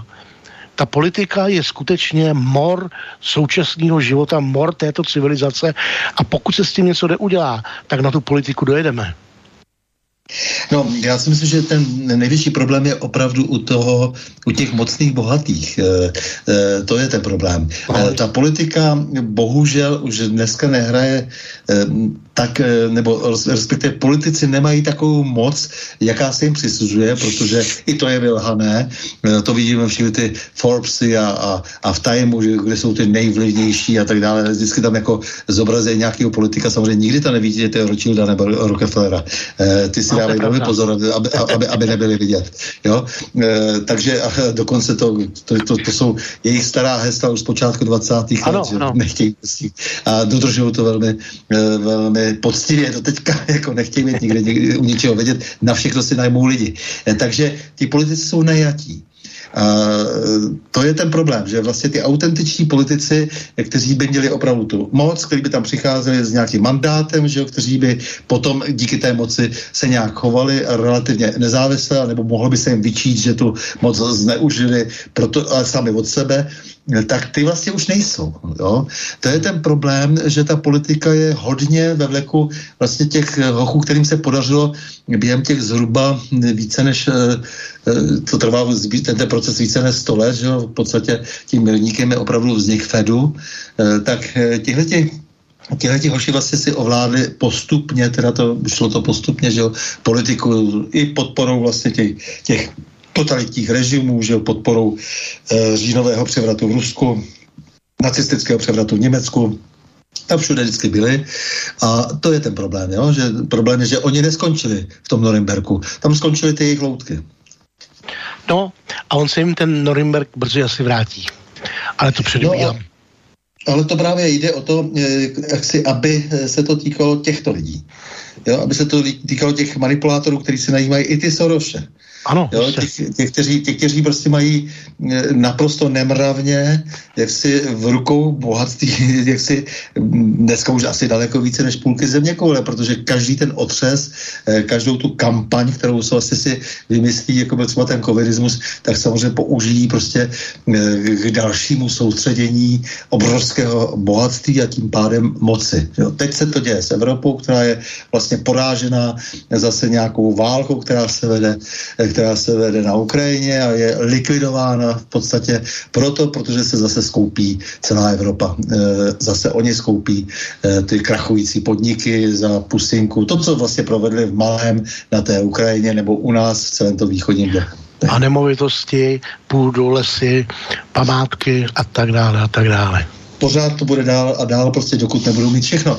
E, pokud si to lidé neuvědomí a e, ty lidé, jak si mají tu skutečnou moc, ale ti, o kterých jste hovořil, že jo? ti, o kterých které jste um, potkával v těch uh, zemích, uh, kde by měl být jako jenom jak si ti, ti zbojníci a, a, a lumpové a skolumpovaní všichni, samozřejmě tak to vůbec není normální, jsou normální všude.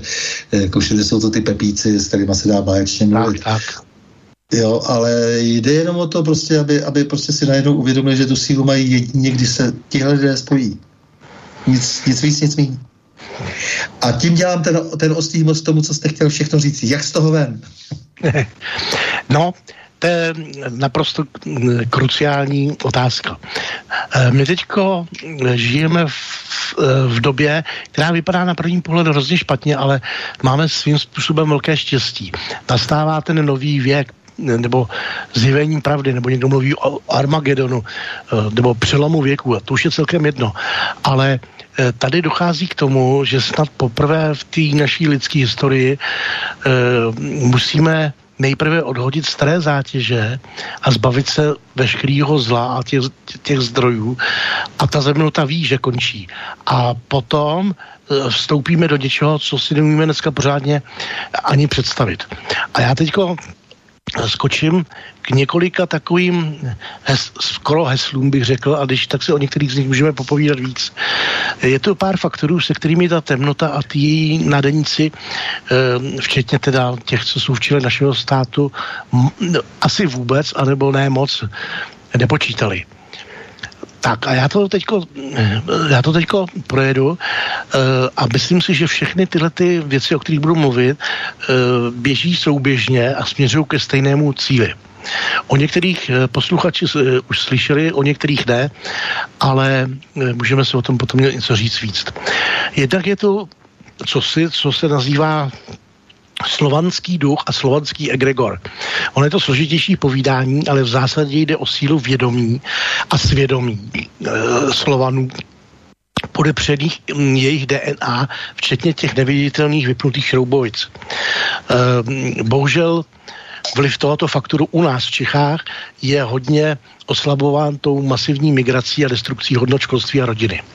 Druhá linie to všichni už jste o tom slyšeli, to je víceméně taková ta právní, právní fronta, eh, která mm, vlastně napadá ty protizákonné akty vlády, ale hlavně eh, začíná pracovat v záležitosti toho, tuším, že se to jmenuje lodního a přirozeného práva, tedy registrace České republiky jako LTD v anglickém obchodním rejstříku.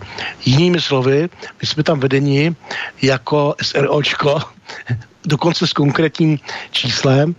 No ale potom teda, je-li to pravda, tak veškerá administrativa se vztahuje pouze na, tu, na to SROčko jako takových, tedy na zaměstnance a nikoliv na nás. A tady se otevírají zajímavé věci, dokonce už snad k tomu byly nějaký soudní rozhodnutí a jestli se to podaří dotáhnout do konce, tak je to další hodně zajímavá cesta. Potom nelze vyloučit, to je třetí věc, že ta denacifikace v provedení toho Ruska bude pokračovat dál do Evropy. Za, za daných okolností eh, by byla podle mého názoru, nebo by mohla být rychlejší než rychlá, jelikož náckové a agenti západu by zdrhali jako první a zbytek populace si nepřeje nic jiného, než žít v míru a bez, bez fašistu. Ale pokud je o právní rámec, tak vlastně stačí ten Norimberg, který eh, de facto těm vítězným mocnostem dává právo eliminovat fašismus. Eh, víceméně stačí jenom těm dalším oznámit a nemusí dělat nic jiného. A pak jsou tady taky eh, fajnové pozvánky od Fialy a jemu podobných. A tím myslím ty akty Eh, rovnocené vyhlášení války. Konec konců Fiala o tom mluví už i otevřeně. Takže z hlediska právního tomu Putinovi vlastně nic nebrání, aby pokračoval dál, bude-li to nezbytné. Pak je tu další role, to jsou ty záhadné bílé klobouky, což je mocné vojenské eh, uskupení složené z elitních jednotek eh, asi 30 států, včetně ruských, čínských a amerických a dokonce jsou podporovány mimozemskými partnery.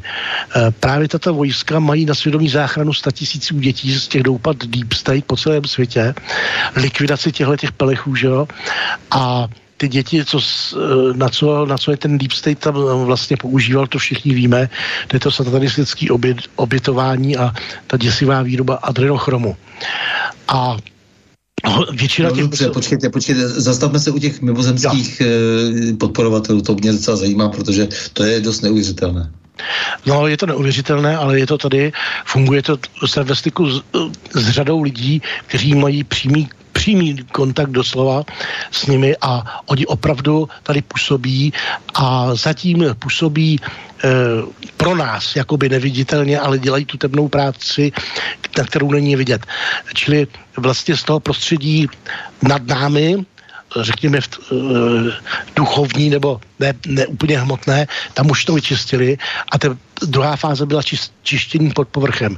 A třetí fáze je na povrchu, ale tam vlastně uh, zatím nezasahujou, protože oni nemůžou zasahovat nebo podle těch božích zákonů vstupovat tam, kde nejsou zváni.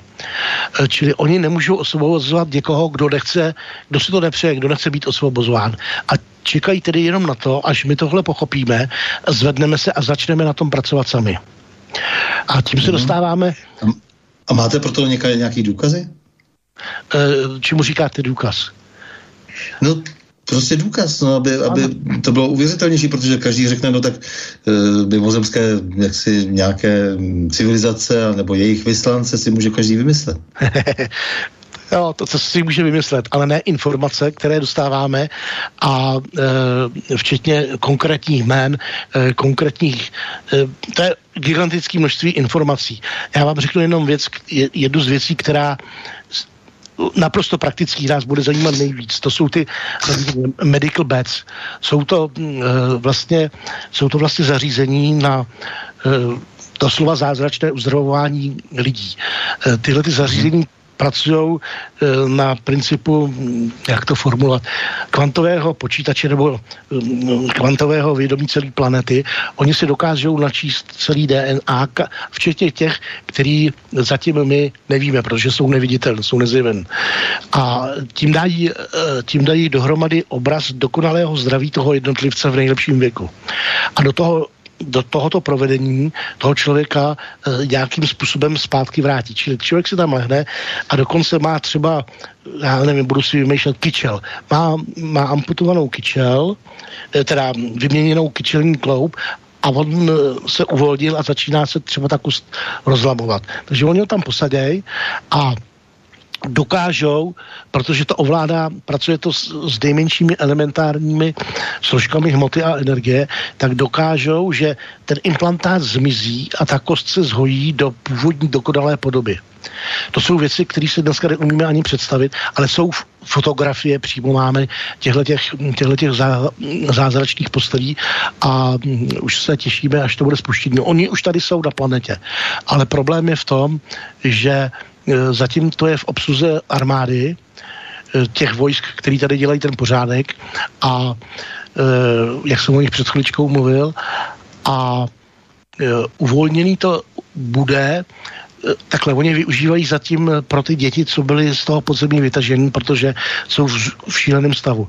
Ale uvolněný to bude v pořadí, kdy e, to dostanou k dispozici samozřejmě lidé nejvíce poškození a potom teprve ostatní. S tím, že ti, co byli vakcinovaní, tak z nějakého důvodu, který oni znají dobře, tak budou v pořadí až jako za nima. No ale tak to je jedno, ale tuhle ty, eh, tuhle ty věci fungují, eh, ta komunikace s nima fungujeme, funguje, eh, když se budete trošku snažit.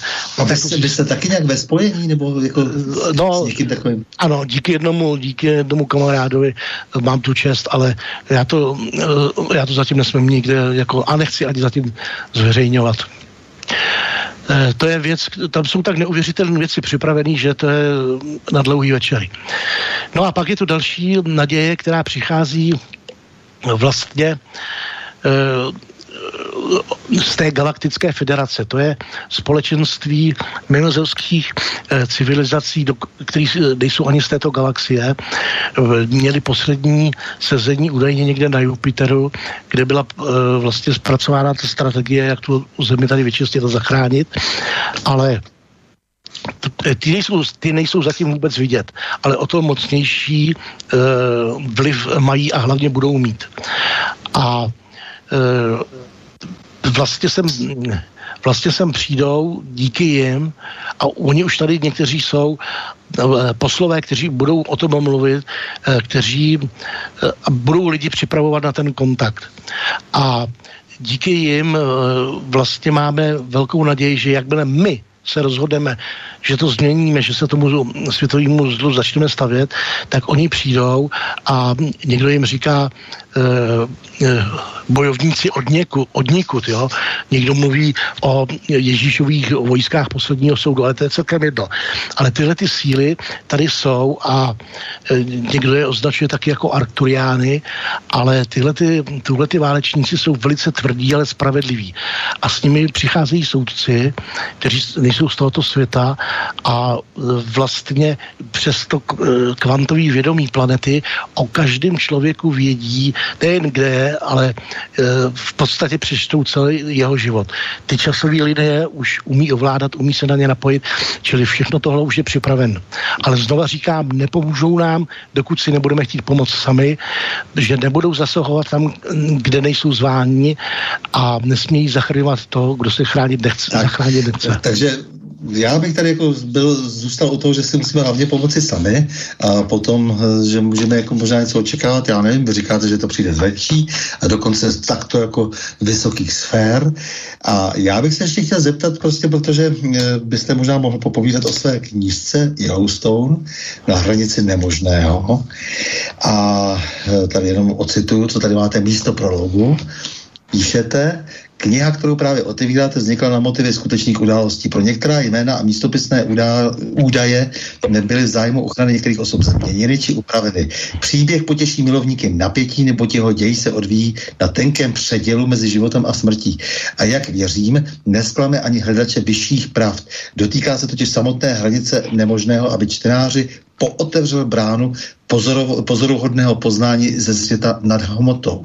Kéž se následující řádky stanou také nevysychajícím pramenem inspirace všem, kteří hledají odpovědi na otázky o smyslu našeho bytí a života samotného a naději pro všechny, kteří jsou zkoušeni těžkými ranami osudu. Tak mě docela zajímá, e, jestli, nebo co vlastně z toho všeho, co jste teď říkal, se nějakým způsobem odráží v tom e, textu té knihy. Eh, v té knize je eh, z hlediska těch informací, které máme, naprosté minimum. Ta knižka vznikla eh, ze dvou důvodů. Jednak vlastně ten Yellowstone popisuje události, jedné ze dvou dívek, které byly vlastně odvlečeny eh, do zahraničí, do toho, mm, do toho obchodu s bílým masem a shodou okolností ta jedna z nich byla na tom maturáku, tancovala tam, jak jsme o něm mluvili, že jsme tam zpívali jednou budem dál. A dělala, a dělala potom v tanečních asistentku. A druhý důvod, proč jsem to napsal, byl to, že jsem přemýšlel, jak svým dětem e, sdělit informace, nebo aspoň inspiraci, aby hledali pravdu a informace, které normálně se nikde nedočtou, k kterým se běžně nedostanou. Takže se tam popisují e, docela zajímavé věci, třeba jak, se, jak pracovat s myslí, e, jak m, komunikovat se zvířaty, já nevím, Ono totiž je to trilogie a něco jsem dal do téhle knižky, něco do té druhé, to je Sundarbans, to je o té druhé dívčině a do té třetí závěrečné, tak tam budou taky věci. Já už teď přesně nevím, co jsem v čem psal.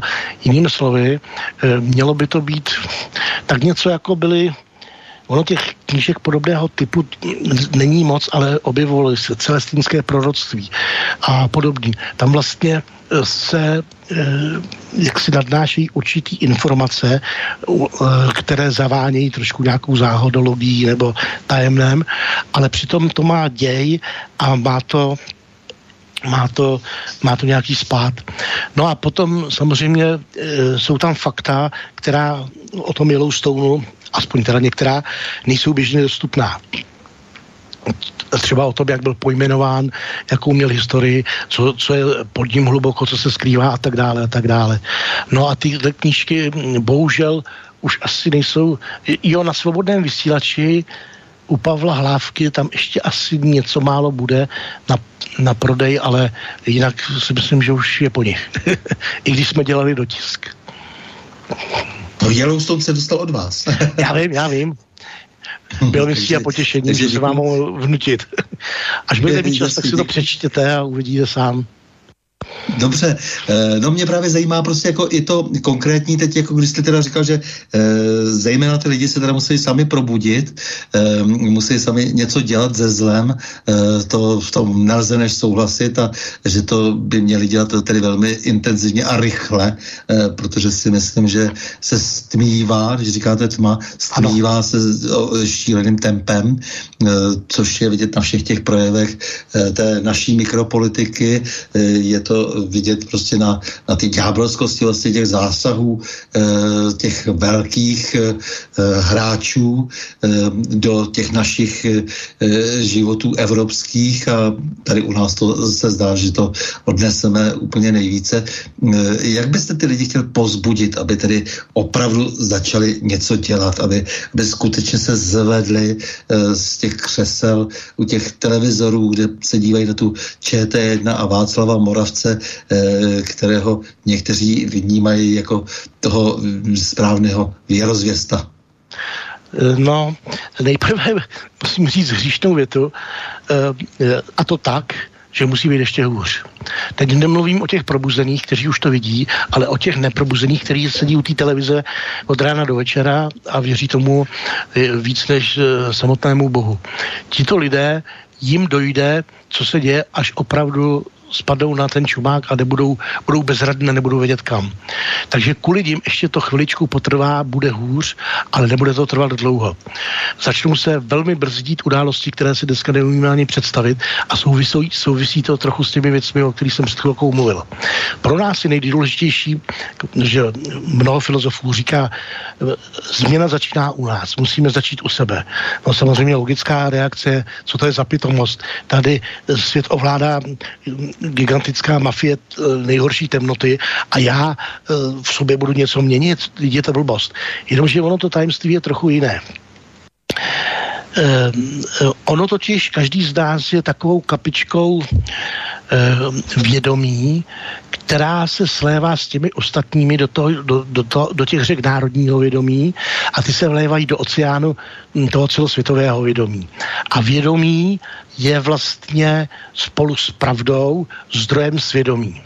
Jinými slovy, v okamžiku, kdy začneme pracovat s, eh, s, tou, svojí, s tím svým vnitřním já a budeme každý den dávat světu kapičku odvahy, kapičku laskavosti, kapičku moudrosti a podobně, eh, tak se to okamžitě promítne do toho Matrixu, nebo on to není Matrix, eh, někdo tomu říká morfogenetické pole, někdo tomu říká vědomí celé planety.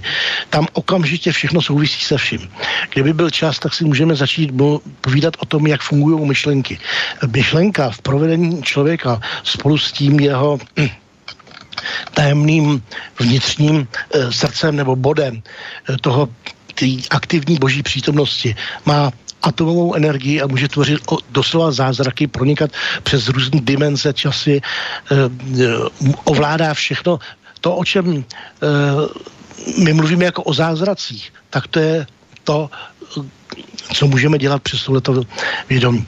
Ale pro nás z hlediska změny celé společnosti je důležité to, že stačí malá, velmi malá uh, úroveň uh, nebo procento lidí zastoupených v této v této mm, skupině těch probuzených, aby se eh, to probítlo do vědomí celého světa a ten svět se začal měnit.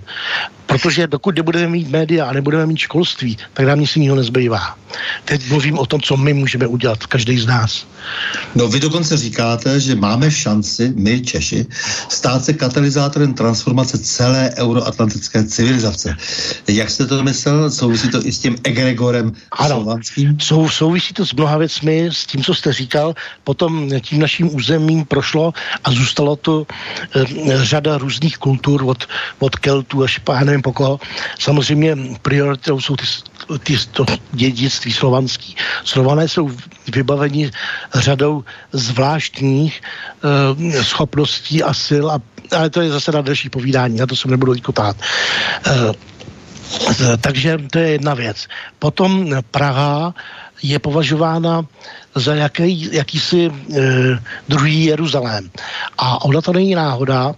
E, on ten Karel IV. asi o tom taky něco věděl, protože tam využíval e, různých e, zákonitostí a vědomostí, které nejsou běžně dostupné. E, další taková zajímavost pod Vyšehradem údajně, to, na to nemám žádný důkaz, e, je v hlubinách zbytek nějakého meteoritu nebo nějakého vesmírného tělesa, které se kdysi před snad miliardami let dopadlo Nevím, do jaké míry to souvisí i s tou českou kotlinou. Někdo říká, že snad je to i jako zbytek nějakého kráteru. Ale důležitý je, že ten, ten úlomek, který zůstal a nerozstavil se, tak eh, vyzařuje občas vibrace uh, toho původního tělesa. A to těleso mělo vibrace z hlediska naší planety asi řádově stokrát, někdo říká až tisíckrát vyšší. Takže se děje to, že vlastně uh, v blízkosti toho Vyšehradu uh, občas, nebo vlastně se dá říct v některých částech Prahy, se začnou projevovat a vnímají to ty lidé citlivější energie, které jim otevírají vědomí třeba. A najednou oni vidí do historie nebo vidí do budoucnosti. A těchto těch okolností eh, je ještě celá řada a je jich víc a víc. A samozřejmě proto ten český národ se může stát příkladem pro celý svět, protože jestliže z téhle srač, eh, eh, jak bych to nazval slušně, latinsky, z tohohle velmi velmi neutěšeného stavu, v kterém se nacházíme, dokážeme to překlopit velmi rychle do toho opaku, do, do toho, o čem jsem vlastně dneska večer mluvil, tak to může být příklad pro celý svět, že ono to jde. A stačí k tomu jenom trošku změnit vědomí aspoň části obyvatelstva, protože ta ostatní přes eh, vědomí celé planety tím bude infikována. Takže těchto těch věcí je celá řada a v tomto smyslu to bylo míněno tak doufám, že ještě přinesete nějak, nějaké klíčové e, schéma, pomůcky pro to, aby e, se ti lidé e, k tomu vlastně vzepětí duchovnímu dostali. Milý Odřichu, já srdečně děkuji za rozhovor, ale hlavně za to lidství, které zdádě se být s božím opět velmi vzácný. Za to vaše upřímné hledání, za vaši opravdovost při vlastně tom hledání dobra i pro ostatní. Já vám za tohle moc děkuji, děkuji i všem posluchačům a věřte tomu, že se vyplatí trošku si něco o těch informacích, o práci smyslí a o tom, co se děje, že se to vyplatí hledat. A vyplatí se to nám i našim blízkým. Stačí tak málo, že se to ani neumíte představit. Ale jak říkám, kvůli těm neprobuzeným ještě chvilku bude muset být hůř. Díky. S vámi, milí posluchači, se také loučím a to s přáním mějme se rádi, buďme svobodní, zpříjmení, nevěšme hlavu. Stojíme při svých bližních i národech. Nepřátel se nelekejme a na množství nehleďme. Pořád na pravou změn se uslyšíme opět za týden v pondělí 18. července v obvyklých 20 hodin a 30 minut. Naslyšenou a do počutia.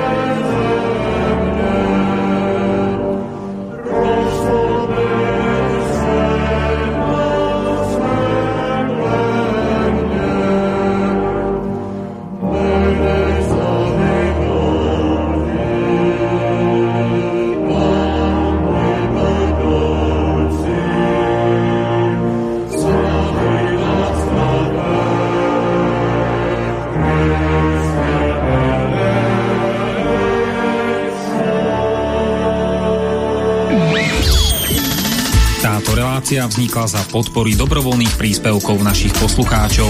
I ty sa k ním môžeš pridať. Viac informácií nájdeš na www.slobodnyvysielac.sk Ďakujeme.